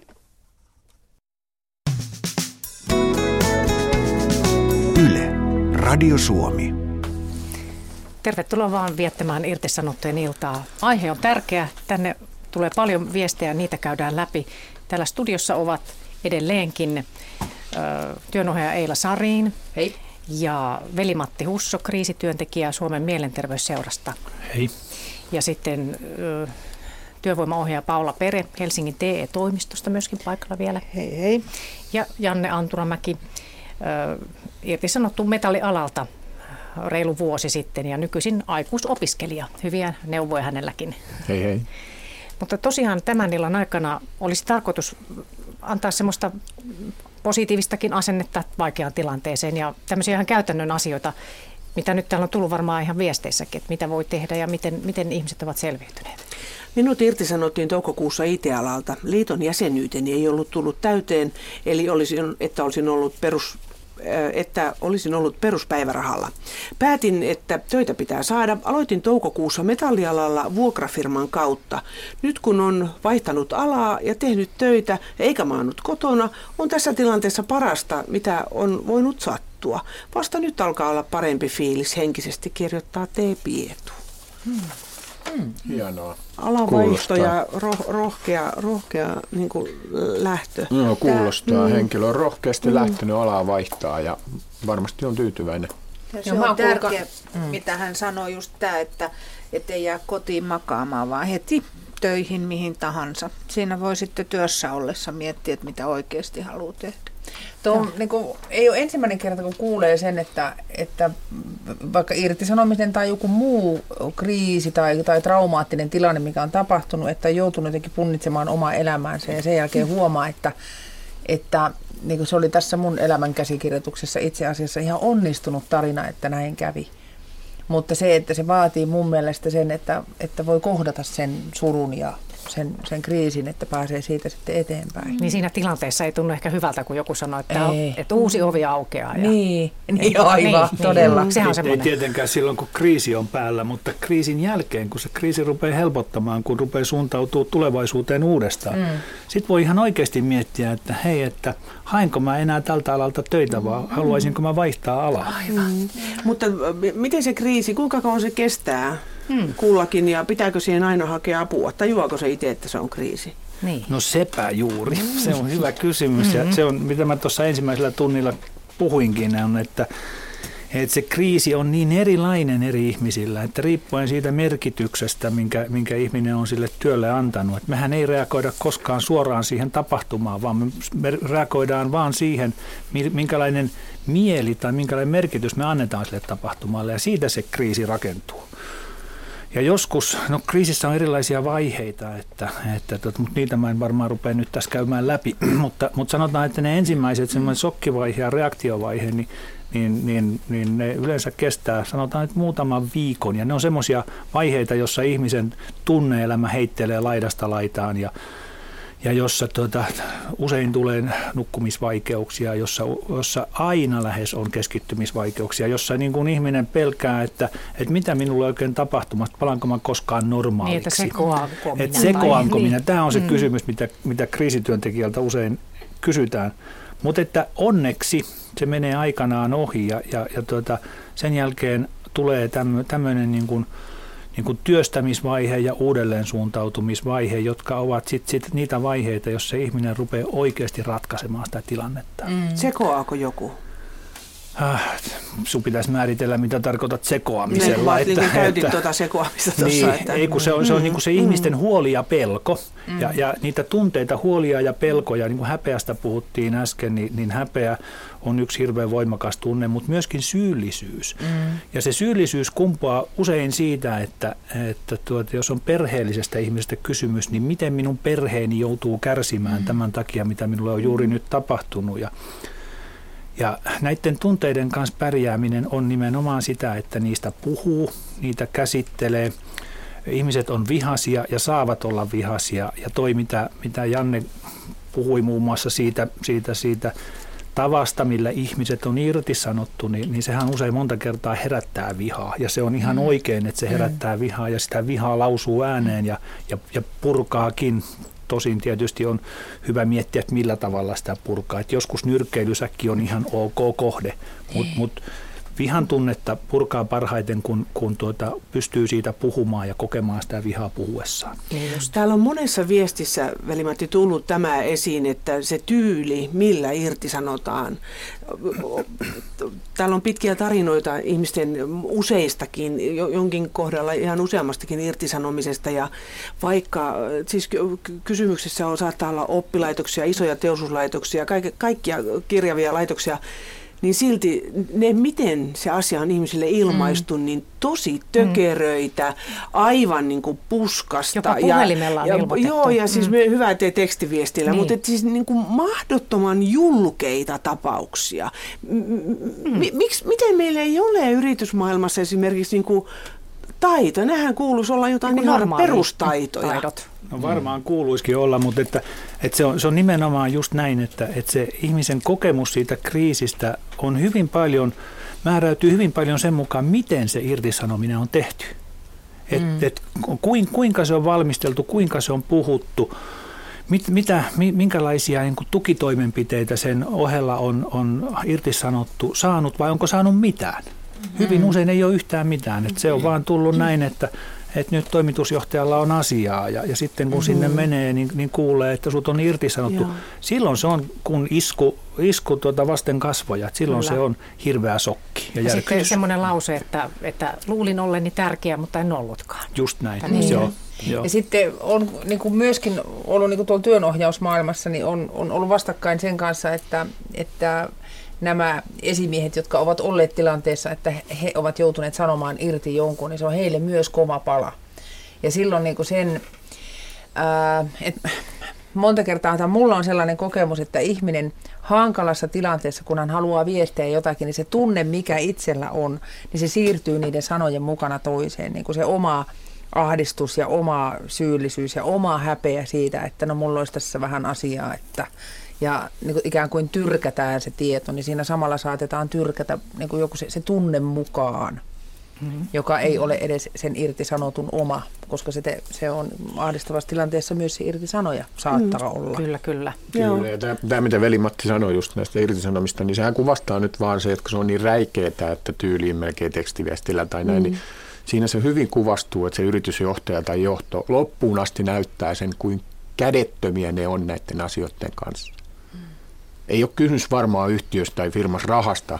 Ja kun löytyy niitä ammatti-ihmisiä, jotka voisivat kertoa niille, ketkä irti sanoo, että miten tämä homma etenisi niin kuin maltilla mm. ja voitaisiin se kriisi ehkä välttää, niin tässä, tässä mm. nyt taas tulee näkyy, nousee pintaan se, että pitäisikö se olla jossain heidän koulutuksessa niin tai jossain niin. paketissa, joku paketti miten ostaa, että miten ihmisiä kohdellaan niin. vai miten se on. Että... Ja kasvotusten ja, ja niin. jotenkin, että saisi kiitosta, kun semmoisiakin Täällä ehdotettiin, että tulee, peruskouluun että... irtisanoutumisopetusta.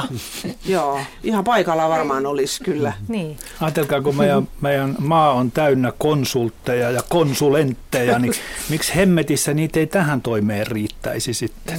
Mm, kyllä. Ja on semmoinen niin hankalien asioiden puheeksi otto. Kyllähän sen tietää itse, että mun pitäisi ei jollekin sanoa, että sun jalat haisee. Ei mm. Niin se on tosi vaikea saadikka sitten, että, että sanoo, että sulle ei ole huomenna töitä. Mm. Niin. Kyllä. Seuraava soittaja tulee Lahdesta. Matti Visuri, oikein hyvää iltaa. No iltaa, iltaa sinne Helsinkiin. Öö, sinä tuota, olet elämässäsi kokenut irtisanomisen. Kerro vähän tätä Kyllä sun tarinaa.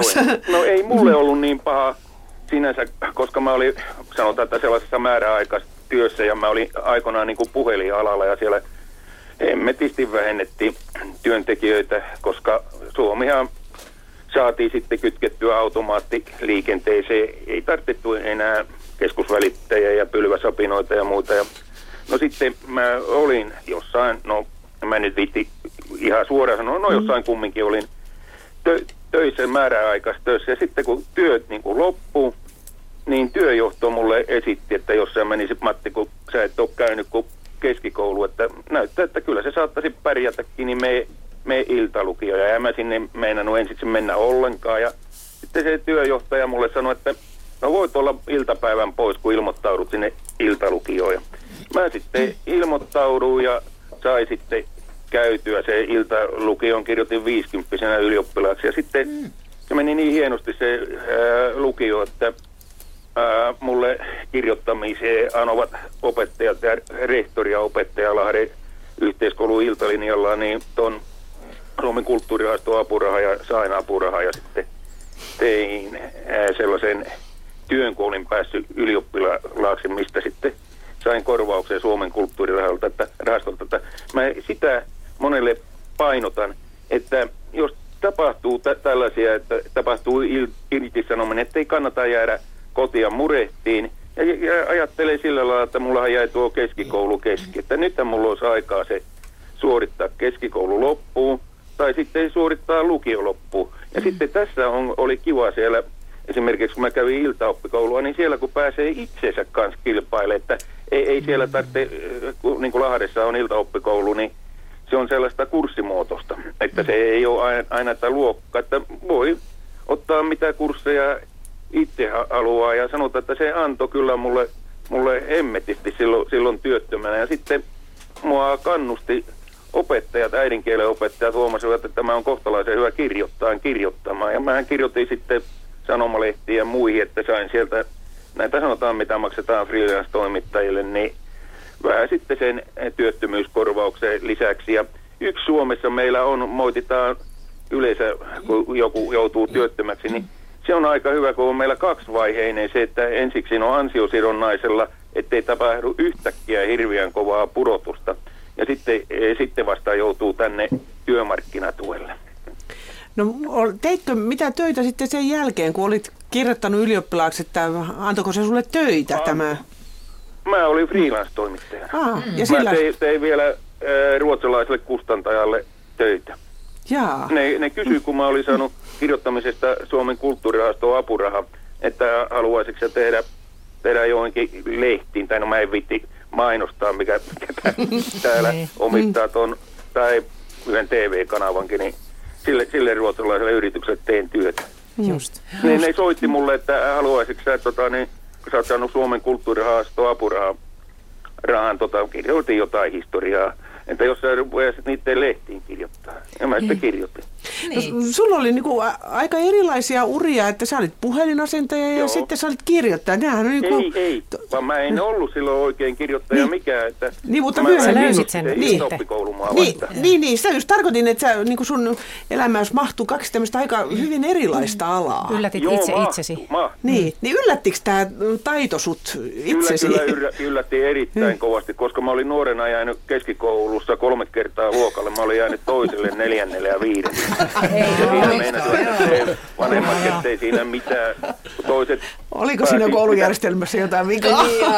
No ei, ei, kyllä mulla sanotaan jonkunlainen, tai näössä jotain vikaa, ja sitten oli isot luokat ja muuta, ja sitten ää, jotain, jotain mu, muuta. No mä voin ihan rehellisesti sanoa, että mä sairastan narkolepsia, että mä sitten nukahtelin koulussa, niin sehän tiesi kyllä nelosia, jos siellä tunneilla nukkuu. Niin, aivan. Sitten esimerkiksi niin kirjoitustyötä teki, niin ei se narkolepsia siinä haitannut mitään, mitä sitten nukku silloin, kun nukutti. Ja sitten kun mä kirjoitin, niin mä pystyin yöllä kirjoittamaan ja järjestää sitten sen päiväohjelmaa sellaiseksi, kun mä itse halusin. Mm, Aivan kyllä, kyllä. loistavaa. Joo. Oliko Sopii tää- niinku sun vartalolle paremmin. Ei, kyllä se Niin. kävi ja mä pidän kovasti kirjoittamisesta. Mm, mm. Oliko tämä Matti koskaan niin kuin huom- kun työuras aikana siinä, siinä puhelinhommissa, niin huomasit, taikka totesitko, että haluaisit opiskella? Kyllä meitä, kyllä mä äh, opiskelin sillä lailla, kun mä oon Ruotsissa ollut ruotsia. Ja sitten puhelialallahan meitä, kun mä olin keskusasentajan ennen, niin opetettiin meitä uusiin laitteisiin, vaan, vaan se oli tällaista niin kuin te- tekniikkaa opettamista, että ei se ollut kieliä, matematiikkaa, historiaa, biologiaa ää, ja muuta tällaista, psykologiaa. Joo. Tavallaan sait niin kuin tilaisuuden toteuttaa tällaisen haaveen sitten. Oli ja se oli kiva, mä opin kieliä, koska mä en ollut aikaisemmin mm, keskikoulussa luin Saksaa ja siinä oli aina, aina Saksassa tai Ruotsissa nelonen. niin mä sitten niin, no sillä lailla tein iltakoulussa, pystyin vielä tekemään, niin ää, en, luin pitkän Saksan, mutta kirjoitin pitkän Ruotsia. Joo. Mm, että, että kyllä se antaa paljon ihmisille, sanotaan, että jokaisen kannattaisi, jos mahdollisuus on, vaikka on työttömänä, niin opiskella. Ja nämä on erittäin edullisia, esimerkiksi nämä iltaoppikoulut. Mm. Ja sitten mitä mä meinasin, ja sitten ei kannata jättää liikuntaa siksi, että ei siinä kannata ruveta murehtia. Ja sitten yksi on monilla paha juttu se, että, että jo- jos ne sortuu kuppiin. Mm, Kyllä. Joo. Se on iso riski kyllä. Joo, niin mä, mä ei, tai sanotaan, että en mä nyt sitä pitänyt niin pahana sitä työttömäksi joutumista, koska mä, mä tiesin, että mä, mä tuun joutuun, kun silloin alkoi se su- suuri lama Suomessa. Mm. Niin täällä Lahdessakin oli puhelin, tai sittenhän puhelialalta sanottiin määrätyssä vaiheessa melkein kaikki irti. Ja sanotaan, että sähköalallakin oli kova työttömyys Lahdessa, että meitä sähkömiehiä taisi olla puolet työttömänä ja ylikin. Mm. Mä, se on määrä. kyllä Suomessa, vaikka pikkusen arvostellaan työttömyyskorvauksia ja muuta, niin se on, se on hyvä, että ne on kahdessa tasossa, että ei välittömästi putoa sinne, sinne tota, niin, työmarkkinatuelle, että siinä on aluksi sen määrätty ajan ansiosidonnaista, missä pystyy sitten ettiin tö- töitä ja jaksaa vähän paremmin etsiäkin, jo- jos on sillä lailla, että, että pä- pär- pärjää jollain lailla taloudellisesti. Mm. Mutta onpa tosi, siis tosi hieno kuulla toi sun tarina sillä lailla, että, että ää, koskaan ei ole liian myöhäistä löytää itsestään sitä sitä voimavaraa, mikä on ehkä ollut käyttämättä. En, en mä uskonut ikinä, en mä uskonut, että mä pystyn kirjoittamaan. Mm, ja sitä, niin. sitä mä pidän erittäin suurena saavutuksena, että tämä onnistui, tai ne anoi mulle ja sai Suomen kulttuurirahaston apurahan kirjoittamiseen. No ei sitä Joo. moni osaa. Joo, kyllä me ihan tällä pokataan sulle. kyllä. se antoi niin paljon sanotaan, että mä melkein eniten, mitä mä oon elämässä saanut e, tai siinä niin kuin työjohto mua patisti silloin, kun mä jäin työttömäksi, että meillä Lahden ilta, tai tuonne iltaoppikoulu opiskelee. Mm, ja moni mm. sanoi, että se voi vaikuttaa ja pahaa sun tuohon niin aivoihin päässä. Jos et, sä, sä tee jotain tuollaista, no sitten mä meinaisin, että jos mä siellä nyt kaksi, kolme viikkoa tai kuukauden, tulihan siellä sitten useampi vuosi. No, no niin, niin hieno juttu. Hei Matti, kiitos, no. kiitos tästä sun tarinasta ja toivottavasti Hyvä. tästäkin Ei, on jotain vinkkiä joillekin. Niin, jos tämä auttaisi sitten jotain työtöntä, niin selviää tässä Ankarassa niin maailmassa niin eteenpäin. Aivan. Näin on. Kiitokset sulle. Kiitos. No niin, niin ja hyvää jatkoa ja toivotaan, että kaikki työttömät sais, sais työtä ja pärjäisivät sitten taloudellisesti paremmin. Toivotaan näin. Joo. Kiitos. Joo. Mun tuli tuossa mieleen, että tuossa kun Matti oli löytänyt sen oman juttunsa, niin onko siihen mitään apuja, että jos ei yksin löydä, niin tuli vaan mieleen TE-toimistosta, mm. työkkäristä. Saako apua siihen? Että... On nimenomaan. Me, että jos esimerkiksi opiskelu kiinnostaa, niin meillä on koulutusneuvojia, jotka tuntee koko Suomen koulutusjärjestelmän ja aikuiskoulutusjärjestelmän. Ja nythän on se omaehtoisen opiskelun tuki, että voi mm. Tietyin edellytyksiin niin opiskella kaksi vuotta, mikä on mun mielestä todella hieno mm. asia. Että Joo. voi mennä, no tietysti se on jokaisen yksilöllinen tilanne, mutta periaatteessa voi mennä vaikka, että nyt mä haluan opiskella lähihoitajaksi ja sitten pääsee opiskelemaan ja kaksi vuotta saa ansiosidonnaista, niin onhan se suurempi kuin opintotuki. Eli mm. mahdollistaa aikuisten opiskeluun. Kyllä. Mm yhdellä sun toisella on, on niin semmoisia elämänikäisiä haaveita, mm. joita, tuota, jo, joita jossakin mielensopukoissa hellii ja, ja, ja, ja tuota, miettii ja ajattelee. Ja, ja että tämä voisi olla tämmöinen tilanne, kun, kun, kun jää vaille työtä, niin se voisi olla semmoinen tilanne, mm. jossa niitä voisi kaivaa esille ja ruveta ihan oikeasti miettiä, että, että mitä osaa näistä voisi toteuttaa vai voisiko sen haaveen toteuttaa ihan sellaisenaan. Mm. Toi Matin tarina oli musta hyvä tarina. Kerto just tästä. Mm. Joo, just toi mitä Veli-Matti sanoi, niin Matin tarina kuulosti niin kuin tosi positiiviselta ja olin just sama, ajattelin, että kun kaikilla ihmisillä on niitä haaveita tai jotain vanhoja harrastuksia, jotka on työn takia josen kumman syystä jäänyt pöytälaatikko tai johonkin, nyt rohkeasti vaan niin kuin toteuttamaan niitä. Mm. Niin siitä se positiivinen Joo. kierre alkaa ja Kyllä. Mm. Ja jossain oli semmoinen vinkki tässä, kun Jaanan kanssa ollaan näitä kaikkea läpikäyty, että pitäisi kirjoittaa semmoinen lista siitä osaamisesta, että kun sitä kertoilee muille vaikka niin, tätä omaa tarinaansa. Semmoinen CVn tekeminen, musta että, mistä, niin. mistä se löytyy se tarina, mutta Joo. kuitenkin, että, että siinä tilanteessa ihminen purkaa itseään esimerkiksi läheisillensä, että kun mä olin niin kuin oikeastaan siinä monta kertaa kuulemma päivittää sen oman osaamisensa mm. ja sen pukee sanoiksi ja kertoo, että, että kuinka ihmeessä mut irtisanotti, vaikka mä tein, mä tein tätä, tätä näin ja näin paljon ja mä osasin tehdä sen ja senkin siellä ja näin, niin pitäisi pistää ne ylös, koska se olisi myös hirveän hyvä paperi antaa sille työnantajalle, joka kirjoittaa sitten työtodistuksen siitä, Kyllä. mistä on irtisanottu, niin siinä se työnantaja, silloin ne tulisi paperille ne kaikki, mm. mitä tämä työntekijä on todellisuudessa tehnyt. Mm. Ja myöskin sitten tuota, täällä oli joku viestikin niin. nyt siitä tästä CVstä, että se mm, myöskin se, se, se voi olla hyvinkin laaja, eikä tajuakaan sitä, kuinka valtavasti hallitsee ja osaa ja on tehnyt ja osannut. Niin, eikä se ammattitaito katoa siinä irtisanomisessa. Ei. Että... No tuolla tota, opiskelijoiden kanssa ollaan monesti, niin kun, e, mistä lähdetään liikkeelle, niin sen oman osaamisen tunnistaminen. Että ihminen, joka tekee työtä, niin e, eihän se monesti, niin kuin, että sanokaapa te, jotka olette pitkään tehnyt omaa työtä, että no mitä sä osaat erityisesti. Se. Mm, niin mm. sitä aika änkkänä, että no siellä sitä nyt on tullut taaperrettua. Joku rutiinilla tekee, niin, niin osaako mitään. Niin aivan. Osaa vaikka mitä. Niin sille, että se on tosi tärkeä asia. Otan tähän yhden viestin ennen kuin päästetään Kaisa Hyvärinen Loimalta kohtaa ääneen. Olen 28-vuotias mies, kaksi tutkintoa suoritettu ja armeija käyty. Rakennusalan töitä viisi vuotta, irtisanottu 11 kertaa. Työni olen hoitanut moitteettomasti ja välillä on rankkaa, kun koko ajan pitäisi juosta töissä eittämässä, mutta en valita. Ärsyttää kaikki asennevammaiset itkupillit, jotka hajoaa ja itkee julkisuudessa kun kerran irtisanotaan. Minun ohjeeni on, elämässä on muutakin kuin työnteko. Nauttikaa vapaa-ajastanne, älkääkä velloko itsesäälissä. Kyllä niitä töitä sitten joskus löytyy. Tulee mieleen tämä työkeskeisyys, että kun mitä minä olen ilman työtä, siis voi kysyä joku. Niin, mm. mutta tässä Joo. on tietysti sekin, että jos kerran irtisanotaan, niin jos ihminen on ollut 30 vuotta yhdessä Joo, työpaikassa, on. niin onhan se Eri iso tapauksia. asia. Mm, niin, näin varmasti. Niin. Mutta nyt Kaisa, hyvää iltaa. No iltaa. Jouduit odottamaan jo vähän pidemmän aikaa. No, no juu, ei mm. mitään. No niin, minkälaisella Joo. asialla?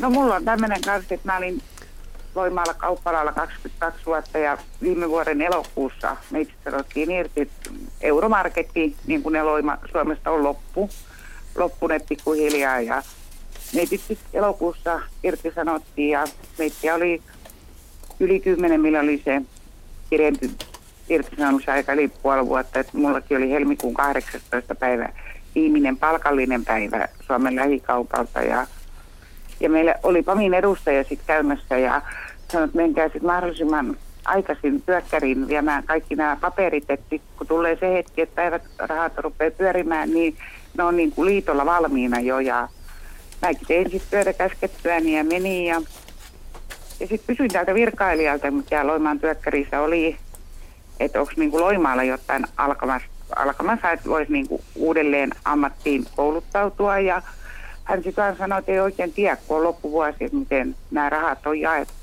että tuleeko mitään. Ja mä ajattelin, no Forssa, 45 kilsaa Loimaalta, että mä kysyin, onko siellä, kun siellä on niin faktia. Mä tiesin sen ja se katsoi ja sanoi, että juu, täällä alkaa laitoshuoltaja 9. tammikuuta.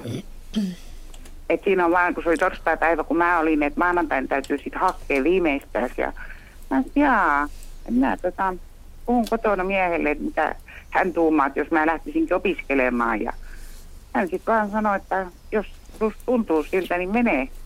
No mä hain sitten ja pääsin ja aloitin tammikuun 9. päivä siellä ja nyt viime perjantaina toinen 11. valmistuin laitoshuoltajaksi. Ja Oi, maan...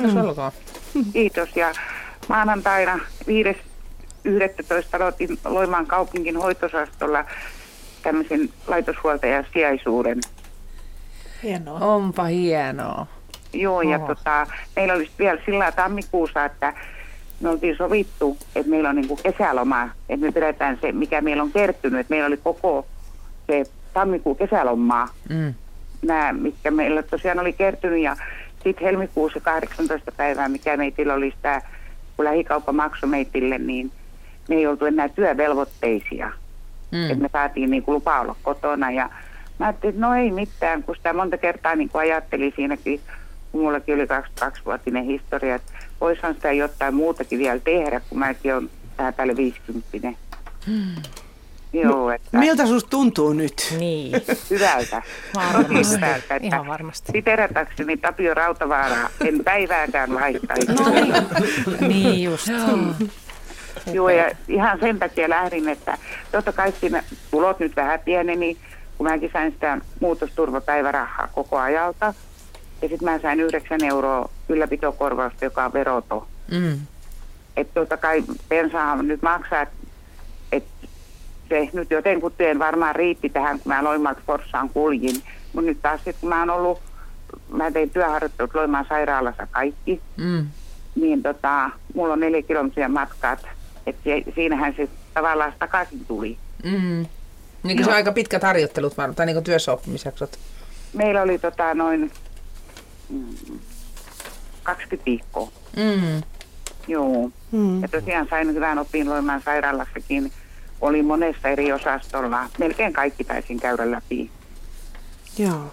Se on Joo. Niin kuin, vähän niin kuin uusi elämä alkaa. On, Todella. On, on, Joo. on, on Hienoa. elämää, että ihan kannustan, että ei kannata, niin kuin, että miten taloudellinen puoli, että kyllä se niin kuin sillä oli turvattu. Ja mun pyöri kaikki päivärahat ihan palvelun PAMin kautta ihan hyvin, että en, en mä voi missään mielessä moittia. Hyvä. Mulla on kai se... Silloinhan se niin. tuntui pahalta. Niin. Se irtisanominen tuli, kun siinäkin oli sitten vielä, kun toi Turussa on se länsikeskus, että se viime vuoden juhannuksen alla loppu. Ja Loimaan lehdessä oli sitten juttu, että Loimaan euromarketti jatkaa toistaiseksi normaalisti. Ja mä, niin kuin moni muukin meistä, ketä oli tämmöiset pitkän linjan ihmiset, että jes, että työpaikka jatkuu, mutta seuraavalla viikolla tuli sitten jo kutsu, että alkaa YT, niin mm. kyllähän sen sitten jo rivien välistä luki, että jaha, se on lähtölaskenta alkanut. Joo. Mulla on kai se yksi kysymys. Joo. Miten tämä kokemus on muuttanut sinua? Jotenkin sitten, että musta on sittenkin johonkin muuhunkin vielä ja niin kuin puoliso on ainakin sanonut, että mä oon ollut ihan erilainen, että ehkä siinä kun mäkin olin tuoteryhmä vastaava ja tänä päivänä päivämäärät on hyvin tarkkaan katsottava ja tilausmäärät kaikki, että aina sitä ajatteli, että en mä vie töitä kotiin, mutta kai mä ne sitten toin.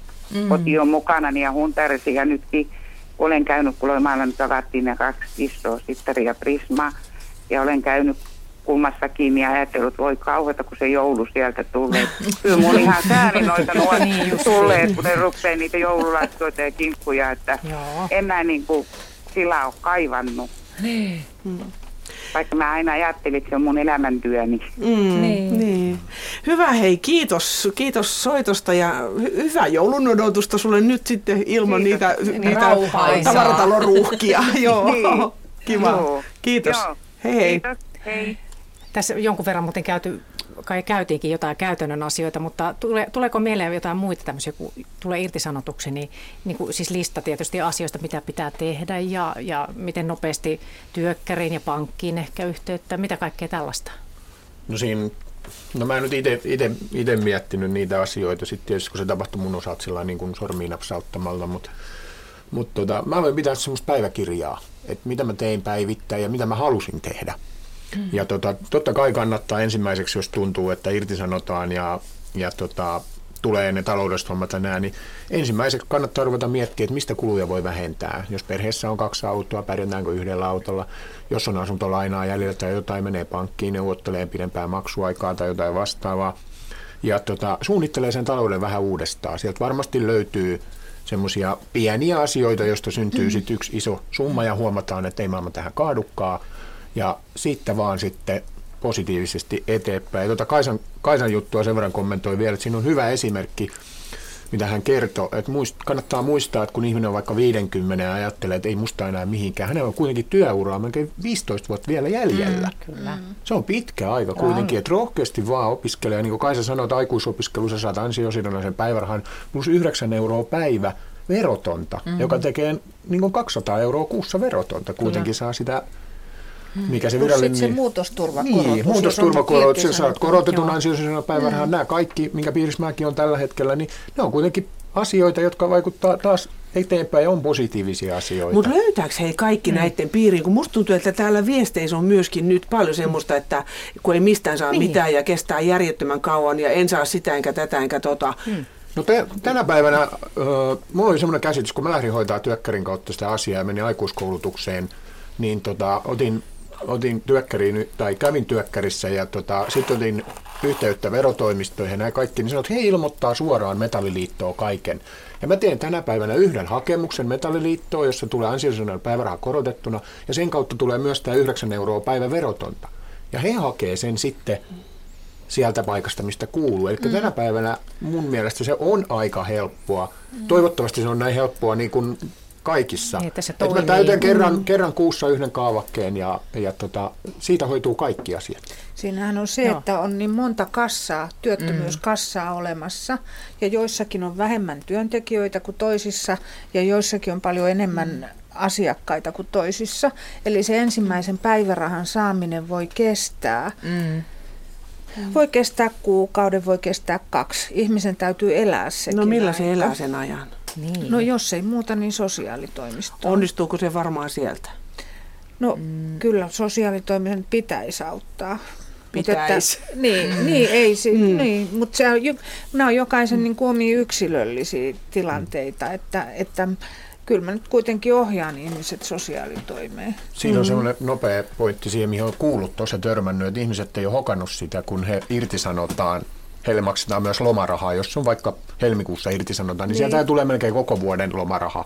mm. niin se, sehän tarkoittaa sitä, että se lomaraha lasketaan seuraavasta kuukaudesta, jolloin sä et pääse ansionsairahan mm. piiriin vasta kun oikeastaan kahden kuukauden päästä. Mm. Se pitää muistaa ja huomioida siinä, kun tuntuu, että nyt mä saan lomarahat melkein koko vuoden, niin sitten tulee lopputille ja näin, että hetkinen, tulee vähän enemmän, mutta se on kuitenkin se seuraavan kuukauden raha, se lomaraha, ja anomukset laitetaan ajoissa liikkeelle, mutta tota, niitä ihan perusasioita, että miten taloutta lähdetään niin kuin hoitamaan, että mm. nyt tulot vähän pienenee, niin kyllä ne sieltä löytyy. Aivan ja se varmaan. pitäisi varmaan niin kuin aika nopsaa lähteä ehkä kyllä. sitä hoitamaan. Ja yksi perusasia on se, että kun on saanut irtisanomisilmoituksen käteensä, niin voi, voi esimerkiksi netissä ilmoittautua pankkitunnusten avulla, jolloin on niin kuin kymmenen päivää aikaa mennä työkkäriin.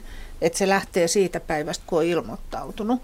No, ensimmäisenä menee niin kuin se irtisanomisilmoituksen kanssa työkkäriin. Sittenhän me pyydetään työtodistus, mutta kaiken paperin voi toimittaa myöhemmin. Tärkeintä on se, että on ensimmäisenä työttömyyspäivänä ilmoittautunut meille. Ja vaikka kuinka suututtaisiin ne työtodistus, mm. sieltä kannattaa pyytää niin semmoisena toiveita, me, joo, mitä siinä on. Ja me nyt, joo, mm. monella, joo. Toi, mitä Paula sanoi tuossa äsken, ihan hirveän tärkeä asia irtisanotulle pitäisi olla yksi ainoa paikka, mihinkä hän menee. Mm. Aina heti sen irtisanomisilmoituksen saatuaan yksi ainoa paikka. Ja jos se on TE-keskus, niin se on TE-keskus. Mm. Ja siellä, siellä kun, kun tuota, käydään läpi näitä asioita, niin, niin ne pitäisi aina laittaa paperille ylös. Mm koko se lista, mitä nyt tarvitsee tehdä mm. ja missä aikataulussa tarvitsee tehdä, koska silloin kun ihminen on kriisissä, mm. niin ei hän muista. Hän ei ehkä muista, että hän on edes käynyt missään TE-keskuksessa. Mm. Mm. Se, on se on totta. Saatikka sitten se, että se tavallaan että yhtäkkiä joutuu opettelemaan ikään kuin uuden kielen. Mm. Että äh, kun itse kouluttaa, kouluttaa tosiaan niin työvoimahallinnon koulutuksia, niin joudun niin oikein tosissaan keskittymään siihen, että muistan niin työmarkkinatuki ja muistan niin tämmöiset sanat. Tai muistan, että, että tota, mihin mä neuvon asiakasta, koska se ei ole mun päivätyötä. Joo, se on totta. Ja, ja niin kuin, enhän mä voi puhua tätä meidän ammattislangia ja selittää, heitellä ansiosidonnaista ja heitellä työmarkkinatukea. Mun pitää selittää ihmiselle, mitä se tarkoittaa. Ei kaikki tiedä, mikä on ansiosidonnainen päiväraha. Mm-hmm. Jos ei asian kanssa ole joutunut ollenkaan olen tekemisissä, mm-hmm. niin ei tietenkään. Niinpä. Sitten vielä, jos olet kriisissä, niin, niin, niin kaikki kyllä. sun ymmärrys ei ole paikalla siinä. Joo. Niin, Mutta onko ketään työnantajia, jotka osaisi, niin tai silloin kun on tämmöisiä isompia irtisanomisia jollain paikkakunnalla, Joo. niin onko mitään semmoisia niin tilaisuuksia, että siellä ihan opetettaisiin oikein ryhmälle, että mitä teidän nyt pitää tehdä? On, on. Se liittyy siihen mm. muutosturvaan, että, että on niin kuin yli 10 ja alle 10 hengen irtisanomistilanteissa, niin esimerkiksi Uudellamaalla tällä hetkellä on muutosturvayksikkö, jotka hoitaa nämä yli 10 hengen irtisanomiset, eli menee sinne työpaikalle kertomaan, mitä on mitä tehdä. Yksi y- kysymys täältä, että mahdollistaako aikuiskoulutustuki myös yliopisto-opinnot, jos esimerkiksi haluaa saattaa keskeneräiset tutkinto-opinnot valmiiksi työttömyyden aikana tai opiskella kokonaan uuden esimerkiksi yliopistotutkinnon? No, tämä omaehtoinen, siis mä en tiedä tästä aikuiskoulutustuesta, mutta siis jos tarkoitetaan sitä omaehtoista opiskelua työttömyysturvalla, niin ö, jokaisen tilanne on yksilöllinen, mutta se ei ole pois suljettu, että voisi yliopistotutkintoa suorittaa loppuun. Ja sitten joissakin tapauksissa mahdollisesti uuttakin, mutta se on harvinaisempaa. Lomautusilmoitus tuli kesäloman aikana kolmelle työntekijälle kirjeenä, jonka oli allekirjoittanut yrityspalveluita tarjoava firman työntekijä työnantajan puolesta. Näin lomautus oli ulkoistettu. Lomautus on taloudellisista ja tuotannollisista syistä toistaiseksi voimassa. Odotellaan kirjallista kutsua töihin takaisin. Kirjallisesti, tai tulee niin kirjeellä. Miltä kuulostaa? Niin, jaa aika, aika hurjalta kuulostaa. Että, Tähänkö on menty? Kasvottomuutta. No joo. Mm. joo Ulkoista, ulkoistetaan irtisanomiset. No, näin, Työvelipaikkoja tota, auki. Näin, niin. näinhän, näinhän tota, paljon, paljon epäillään tietysti, kunnes toisin todistetaan, että isotkin yritykset, monikansalliset nimeltä mainitsemattomia,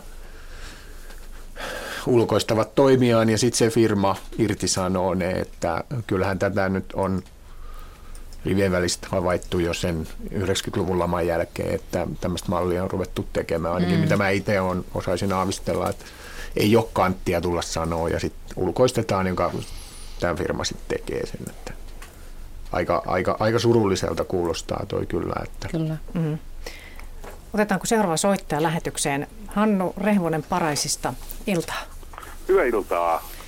Miten haluaisit osallistua, millä asialla tähän No irtisanottaneen? mulla on oikeastaan vähän tämmöinen erikoinen kertomus siinä suhteessa, että tota, no, niin, ää, mä olen niin kuin oikein koulutukseltani keittiömestari. Ja, ja tota, no, niin, ää, koko elämäni viisikymppiseen asti niin tehnyt vaan ruokaa, eikä Mm. mitään muuta. Ja, ja viimeinen työpaikkani oli sitten tämmöinen toimipaikka ruokala, jossa tein, tein tota, yksityisyrittäjän ruokaa työväelle. Ja eräänä päivänä sitten talon johtaja tuli ruokalaan ja sanoi, että nyt Hannu, sinun työsi on loppu, koko talo on selvitystilassa. Mm-hmm. Vähän aikaa haukoin henkeäni ja ajattelin, että jaaha, mitäs nyt? No ei mitään muuta kuin kimpsut ja kampsut sitten ja lähdettiin kotiin. Ja sitten mä kotona ajattelin näin, että, että mä en ole oikeastaan kesälomia enkä mitään muitakaan lomia pitänyt ja, ja on jäänyt vähän kotonakin työt tehtyä. No niin, nyt on hyvä. Mutta Mm. sitten kuitenkin siellä takana oli se, että mistä tehdään rahaa. Koska minähän tipuin suoraan peruspäivärahalle. Mm. No, kuitenkin se sitten niin oli siinä sitten, mä kuukauden sinne sähläsin kotona ja muuta ja ja sitten mun tuli, siis kerta kaikkiaan semmoinen, että ei tämä voi näin jatkua kerta kaikkiaan, että mä tuijottelen nyt jo seiniä mulla on kaikki työt tehty ja kun koko ikässä on kuitenkin töitä joutunut tekemään. Mm. Ja, ja, ja tota, no, niin, jostain ihmeellisestä syystä sitten mun äitini oli pitkäaikaissairaanhoidossa ja mun välähti sitten yksi päivä niin kirjoituspöydän vieressä, kun mä nojailin käsiin, niin että hetkinen, minäpä soitan sinne laitokseen osaston hoitajalle ja kysyn, että et mä tulen vapaaehtoisena teille, että kyllä kai teillä jotain siivoamistyötä tai jotain tämmöistä on. Että tulen palkata töihin. Hän sanoi, että selvä, huomenna aamulla kello kahdeksan. Mm-hmm. Ja no, minä menin sitten, ja kun kävelin sairaalan päin, niin ajattelin kyllä mielessäni, että mihin sä olet taas pääspistä. ja, ja, ja pelottikin suoraan sanoen. No, mä olin silloin viisikymppinen. Ja menin sinne sitten sairaalaan ja ilmoittaudun sitten tota, no, niin osastoon, mä, mä nyt olen tämä ja tämä ja jaha, siellä katsottiin selvä. Olin ainoa mies koko talossa, kaikki muut naisia. Ja ensi alkuun sitten niin vakituinen henkilökunta sitten katteli, että mikä toi mies oikein on, että tota, onko se lähetetty tuolta johdon puolelta jotain tänne kyttäämään ja raportoimaan, mitä täällä tehdään. Ja se niin kuin vaistosi ihan kerta kaikkiaan. Mm. Mutta sitten muutama viikko, kun mä olin, siis mä tein tällä tavalla, että mä tein viisi tuntia päivässä ja viitenä päivänä viikossa. Ja menin aivan säännöllisesti. Se oli mulle niin kuin se kerta kaikkiaan, että, että mä menin töihin ja mä tulin töistä. Mulla on niin kuin suunniteltu tavallaan tämä ohjelma. Mm. Ja, ja, ja tota noin, niin, sitten kun mä olin siellä muutama kuukauden sitten ollut, niin tota, noin, sitten pääsin niin kuin siihen, henkilökunta luotti minuun. Ja sitten, mikä oli kaikkein ihaninta, ne asukkaat, ne vanhukset, Mm. Niin ne otti kerta kaikkiaan, että jaha, Hannu tulee töihin. Ja, ja se, se antoi mulle siis paljon, e, e, kyllä minä olin tuolla leipäjonoissa niin kasseja hakemassa ja muuta, mutta kuitenkin tämä antoi mulle niin paljon, ja mä tein tätä työtä vuoden. Mm.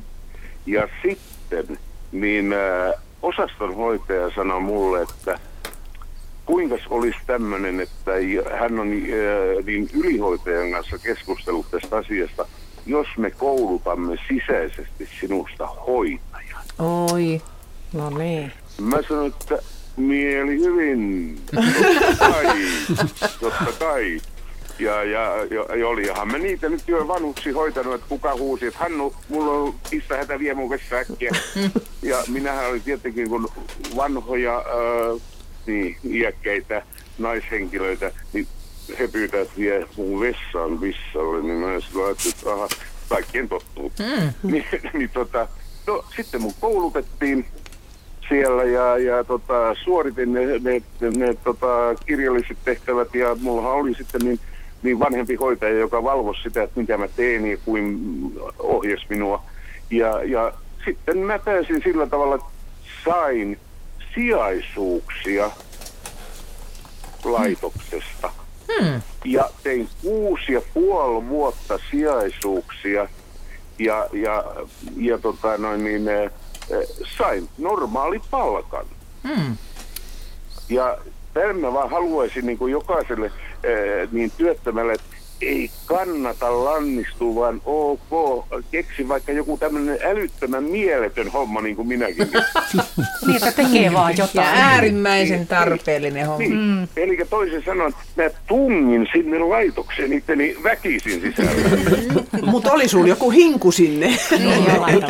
No kyllä, se on siinä, että kun mä kävin äitieni siellä päivittäin katsomassa ja, ja, ja tota noin, niin jollain tavalla mä ihailin niiden hoitajien työtä, joku tämmöinen mulla varmaan oli siinä, ja, ja, mutta se kauhea kiire, mikä heillä oli, niin mä ajattelin silloin, että varmaan tällä tavalla, että jos mä voisin vähän tuota kiirettä helpottaa. Mm. Että mä tulen semmoisia vähäpätöisempiä hommia tekemään, mm. että he ehtivät tekemään niitä ammattitaito Mm. mm. hommias.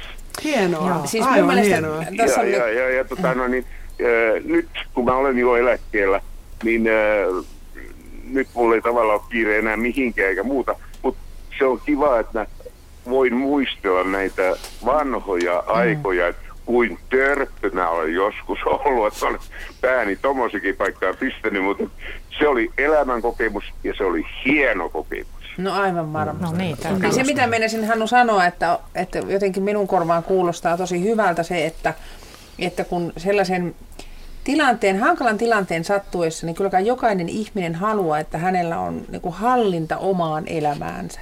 Kyllä. Ja monesti kyllä. se, se peruspäivärytmi on se, joka sen tuottaa. Ja se, että mistä Aivan. sinä sen päivärytmin saat, niin tota väitän, että myös esimerkiksi niin kuin kaljakuppilaan meno on yksi tämmöinen, että sillä haetaan sitä päivärytmiä Mm. ja oman Aivan. elämän hallintaa. Siinä on vain viheliäinen puoli Kyllä. siinä, että se ja, viina ja menee päähän. Nyt, nyt tästä kaljakuppilasta, äh, niin, niin mä olin varmaan aika herkkä kallistumaan sinne suuntaan. Mm. Mutta joku ihmeellinen väläys silloin sitten kävi, että hetkinen, jospa nyt ehdottaisin tuonne laitokseen tällaista, että et kyllä, äh, siis täytyy sanoa laitokselle kiitos siitä, että 50 mies, kun menee pyytämään tämmöistä, että mä tulen teille vapaaehtoiseksi, niin kyllä siellä täytyy olla osastohoitajakin, niin aika, no niin, tonttu. Niin. No. Fiksu, aika fiksu mies. Joo. Kyllä. Niin, Joo. Kyllä. On Sinua tarvittiin siellä hei. Kyllä. Niin, ja se, mikä, mikä toi niin kuin mielihyvää mulle itselle, se, että et, et, se, pikkuhiljaa mä rupesin huomaamaan se, että minut tarvitaan. Kyllä. Mua odotetaan sinne, että on tule. tarpeellinen. Kyllä. Niin. Ja mun Kyllä. mielestä Se on tässä on hienoa just se, että, että tota, millä tavalla sä löysit sen. Siis sun oma äitis oli siellä. Ja sit Niin. sä niinku vähän laajemmin katsoit ympärillesi, että Joo. hei, minäkin voisin olla täällä auttamassa. Kyllä, Just kyllä. tälleenhän Kyllä, ihmiset kyllä, löytää kyllä, kyllä. lähiympäristöstään. Joo. Kyllä. Hieno tarina. Se, Joo. se, se että, että moni sitten mun ystävistä sanoi sillä tavalla, että te palkatta työtä Turun kaupungin terveystoimelle. Mm. Ja sanoin, ei se merkitse mitään. Se merkitsee mulle, että mulla on säännöllinen työrytmi ja mä haluan, siis oikeastaan, niin mä odotin niitä aamuja, että jaha, nyt mm. lähden. Mm. Hyvä. Kiitos. Kiitos sulle soitosta. Yhtä aikaa tässä. Kiitoksia. Kiitos. Hyvä. Hei Toi on Tom. ihan muuten Joo. hyvä, kun eikö se ole näitä paperitehtaiden miehetkin on ryhtyneet sosiaalialalle ja hoitoalalle, mm. tämmöisiä niin uusia koulutuksia sillä alalle. Täällä viime vuonna irtisanottu 60-vuotias mies kirjoittaa, että miten selvinnyt irtisanomisesta. Ensin märehdin hetken. Hyväksyin tilanteen, kuntoilin, mietin rauhassa, mitä tehdä isona. Tein omat aiemmat tekemättömät työt. Menin mukaan vapaaehtoistyöhön, mietin parhaillaan, vielä opiskelemaan lähtemistä. Mm-hmm. Mutta sitten kaksi tarinaa. Tässä on nimimerkki entinen Vinna erilainen kirjoittaa, että hän meni nuorena miehenä sitten tuota, 20-kesäisenä tuota, jo kolmannessa polvessa sitten lentoyhtiöön töihin ja, ja tota, teki siellä sitten parikymmentä vuotta töitä. Opiskelut jäi haaveeksi, mutta kun sieltä löytyi hyvä työpaikka, niin teki töitä ja potkut tuli syksyllä 2008 viimein minullekin. Se talvi meni murehtiessa, mutta onneksi menin ajoissa työkkäriin. Pääsin taksiyrittäjäkurssille, joka alkoi ekana työttömyyspäivänäni. Sitten vain lupia hakemaan ja invakuljetukset aloitin maaliskuussa 2010. Onnen potku siis, vaikka 25 vuotta tuhlasinkin. Toivottavasti seuraavat 25 vuotta käytän viisaammin. Loistavaa. Ja, ja sitten vielä, tässä on tuota, mm, 90-luvun alkupuolella oli ravintola-alalla esimiestehtävissä ollut henkilö ja, ja tuota, sitten tuli sokki. Ravintolapäällikkö irtisanoi minut taloudellisista tuotannollisista syistä juuri joulun alla. Ja, ja, ja järkytyksestä toivottuaan ajattelin, että eihän tässä mitään, että kyllä ammattimies töitä saa. Taloudellinen lama oli kuitenkin alkanut, eivätkä yritykset palkanneet uusia työntekijöitä, edes ammattilaisia. Olin karun todellisuuden edessä. Ei töitä, ei säännöllisiä tuloja. Onneksi oli perhe, vaimon lisäksi kaksi lasta, mutta olivat myös velat. Onneksi sain pitää perheeni, sitä hän piti tärkeänä, ja, mutta elintaso laski ja häntä harmitti se, että tästä tilanteesta joutui kär, kärsimään perhe. Tätä kesti kahdeksan vuotta ja hän kirjoitti varmaan satoja työpaikkahakemuksia ja pääsi jonkun kerran haastatteluihin, mutta ei, eivät työpaikan ovet auenneet. Sitten jossain vaiheessa minut pyydettiin avattavaan ravintolaan hovimestariksi. Se oli totta kai onnenpäivä. Nyt olen ollut ravintolasta jo kolme vuotta eläkkeellä. Oi, huikeeta. Aika huikeeta myös, että joutuu sata hakemusta kirjoittamaan ennen kuin Mm. Joo, Eikä silloinkaan totta. siis vielä. Totta. Tota... Mutta mut se kuvaa vaan sitä, mm. että, että usko säilyy siihen, että ehkä se työpaikka kuitenkin mm. löytyy. Juuri ja niin näin. se pitää ollakin. Mm. Joo, tuossa on varmaan näitä viestejä vieläkin tässä, mutta voi samalla vähän niin kuin tässä käydä näitä irtisanottuja illan asioita läpi, jos joku on tullut kuulolle vasta nyt niin, niin tota, ensinnäkin juuri se, mitä puhuttiin alussa, että se on aika iso kriisi, hmm. että miten siinä voi helpottaa oloaan, mitkä on ne pääpointit, millä voisi helpottaa sitä pahinta oloa. Ja... Puhumalla, puhumalla, käymällä asioita läpi, kirjoittamalla. Itse kullakin on erilaisia keinoja helpottaa pahaa oloansa, niin, niin puhuminen, kirjoittaminen, maalaaminen, luonnossa liikkuminen – arkirutiineista kiinni pitäminen. Mm, se on tärkeää, se Joo. arkirutiini. Joo. Se, että jakaa niitä asioita muiden kanssa, ei jää yksin märehtimään, eikä varsinkaan rupea eristäytymään muista ihmisistä. Niin. Näin sanoi kriisityöntekijä Veli-Matti Husso Suomen mielenterveysseurasta. Onko muilla jotakin niin kuin oman alansa liittyvää vinkkiä tai neuvoa, mitä tässä monen, monen ihmisen elämään järkyttäneessä tilanteessa voi mm. olla niin kuin edessä aika pahat ajat. No kyllä mä komppaan, komppaan velimatteja ja sitten niin jotenkin sen, että niin kuin aina niin kriisin sattuessa ne arjen rutiinit on ihan älyttömän tärkeät, että, että mikä tahansa niin kuin niissä pitää kiinni ja sitten jotenkin, että jos jollakin tapaa voisi muistaa sen, että ää, työstä irtisanominen, niin sillä ei ole mitään tekemistä ihmisen niin viisauden tai hyvän sy- sydämen tai tai olemassa olevien lahjojen kanssa, että, että ne on taas sitten niin kuin aivan toinen juttu, että ne on edelleen tallessa ja sinä olet se persona, joka sinä olet, että jotenkin sen muistaminen, että siellä on niin kuin löydettävissä paljon hyvää. Mm, mulla on vaikea muistaa, ehkä itse tuntuu romahtaa. Niin, kyllä, juuri näin, että se, se on se. Mm. No juuri tähän tämä itse tuntuu romahtaa. Se, se, niin kuin se kokemus, vaikka se olisi kuinka traumaattinen, niin se ei ole yhtä kuin minä. Niin, aivan, kyllä. Mm. Sitten ihan semmoinen käytännön vinkki, eli kannattaa tulla TE-toimistoon ja tulla sinne niin usein, kunnes saa jotakin apua tai neuvoa.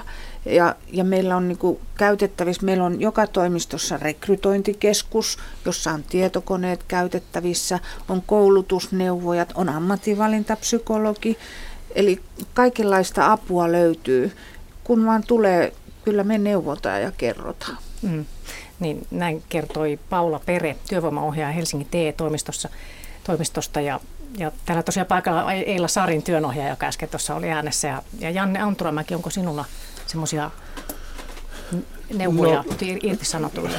No sanotaan sillä että se kannattaa nyt ajatella niin, että hyväksyy sen työttömyyden itsensä kanssa. Hmm. Että okei, okay, että mä oon nyt työtön, mutta se ei saa missään nimessä sitä valtaa ottaa niin kuin sinussa. Et kyllähän se tärkein, tärkein voimavara on varmaan se perhe ja lapset. No nyt kannattaa heti kääntää se positiivisesti. Nyt mulla on aikaa perheelle ja lapsille enemmän. Mutta kuitenkin alkaa jo miettimään semmoista tiettyä suunnitelmaa, että mitä mä aion ruveta nyt tekemään. Ja heti kun teillä on joku tämmöinen idea, mitä lähtee viemään, niin ei tule semmoista syrjäytymistä tai semmoista oloa, että jää niin sohvalle makaamaan tai lähtee siihen lähikuppilaan, joka mä näen niin pahimpana vaihtoehtona. Että lähtee sinne kapakkaan, se on niin kuin erittäin huono vaihtoehto, että missään nimessä ei kannata sinne lähteä. Että, ja tota, kun on joku suunnitelma tai idea ja lähtee viemään sitä eteenpäin ja hakee apua työkkäristä tai tuolta, niin tuntuu, että on koko ajan semmoista tekemistä. Ehkä aamusti nukkuu vähän pidempään, jos on ollut vaikka aamuvuorossa pelkästään töissä, jaksaa pidempään – niin se päivä vaan menee siinä äkkiä, jos lapset tulee koulusta näin, näin lasten harrastuksiin menee mukaan ja näitä kaikkien huomaakin, että tässä on tekemistä vaikka kuinka ja paljon. Hmm. Ja sullakin se, nyt niin kuin tulossa metallialan jälkeen uusi ammatti. Niin, no toivotaan, että niin. tota, työ, työ löytyy ja tota, tulee täysin uusi ammatti. Ja sitten sellainen asia, mihin mä itse, jos on mahdollista vaikuttaa, niin siihen työhyvinvointiin kannattaa hmm. kiinnittää huomioon että jos yrityksessä on ollut irtisanomisia ja tuntuu, että irtisanomisia on tulossa ja työhyvinvointi on hyvin, hyvin matalalla tasolla tai niin koetaan raskaaksi, niin kannattaa jo ruveta silloin miettimään, että miksi mä odotan täällä omaa irtisanomista, onko mulla mahdollisuus lähteä jo aikaisemmin pois. Aivan. Ja siellä voi olla tosi kurjaa siellä töissä silloin. Täällä yksi kirjoitus, mitä on juuri tästä todella väsynyt puurtaja sanoo, että kun tämä on niin kuin akuuttia ja koko ajan tässä huulilla, niin se tuntuu kaikkien elämässä siellä. No jopa on kuullut näin isossa yhtiössä kuin irtisanottu, niin ihmiset, jotka on jäänyt sinne, niin sanonut, että, että niin kuin, voi oikeastaan huonommin, kun tietää, että seuraavat mm. tyyteet on jo tulossa tyyliin. Aivan. Yksi lohduttava viesti. Tässä äh, Rovan mies jäi työttömäksi 97, oli 24 vuotta tehnyt työtä siinä yrityksessä ja sitten tuota, hän oli työttömänä neljä kuukautta, teki kaikki mahdolliset kotihommat. Onneksi hän asui kotitalossa ja vaimo oli oikein tyytyväinen, että, että mies tota, äh, oli vapaalla ja pystyi hoitamaan näitä, mutta sitten hän meni kurssille ja hän pääsi töihin ja hän pääsi tuota, vielä hyvin lähelle töihin ja heidän perheen mielestä tämä oli lottovoitto. Oh, tämä oli hieno tarina tähän ihan loppuun ja huomasin, että, että tämä aihe kyllä aiheutti paljon puhetta. Viestejä tuli paljon. Valitettavasti ja, paljon jäi lukematta, niin jäi. mutta aika on rajallinen. Se on rajallinen. Kiitos kaikille osallistujille. Irtisanomisilta päättyy tähän. Kiitos. Kiitos. Kiitos.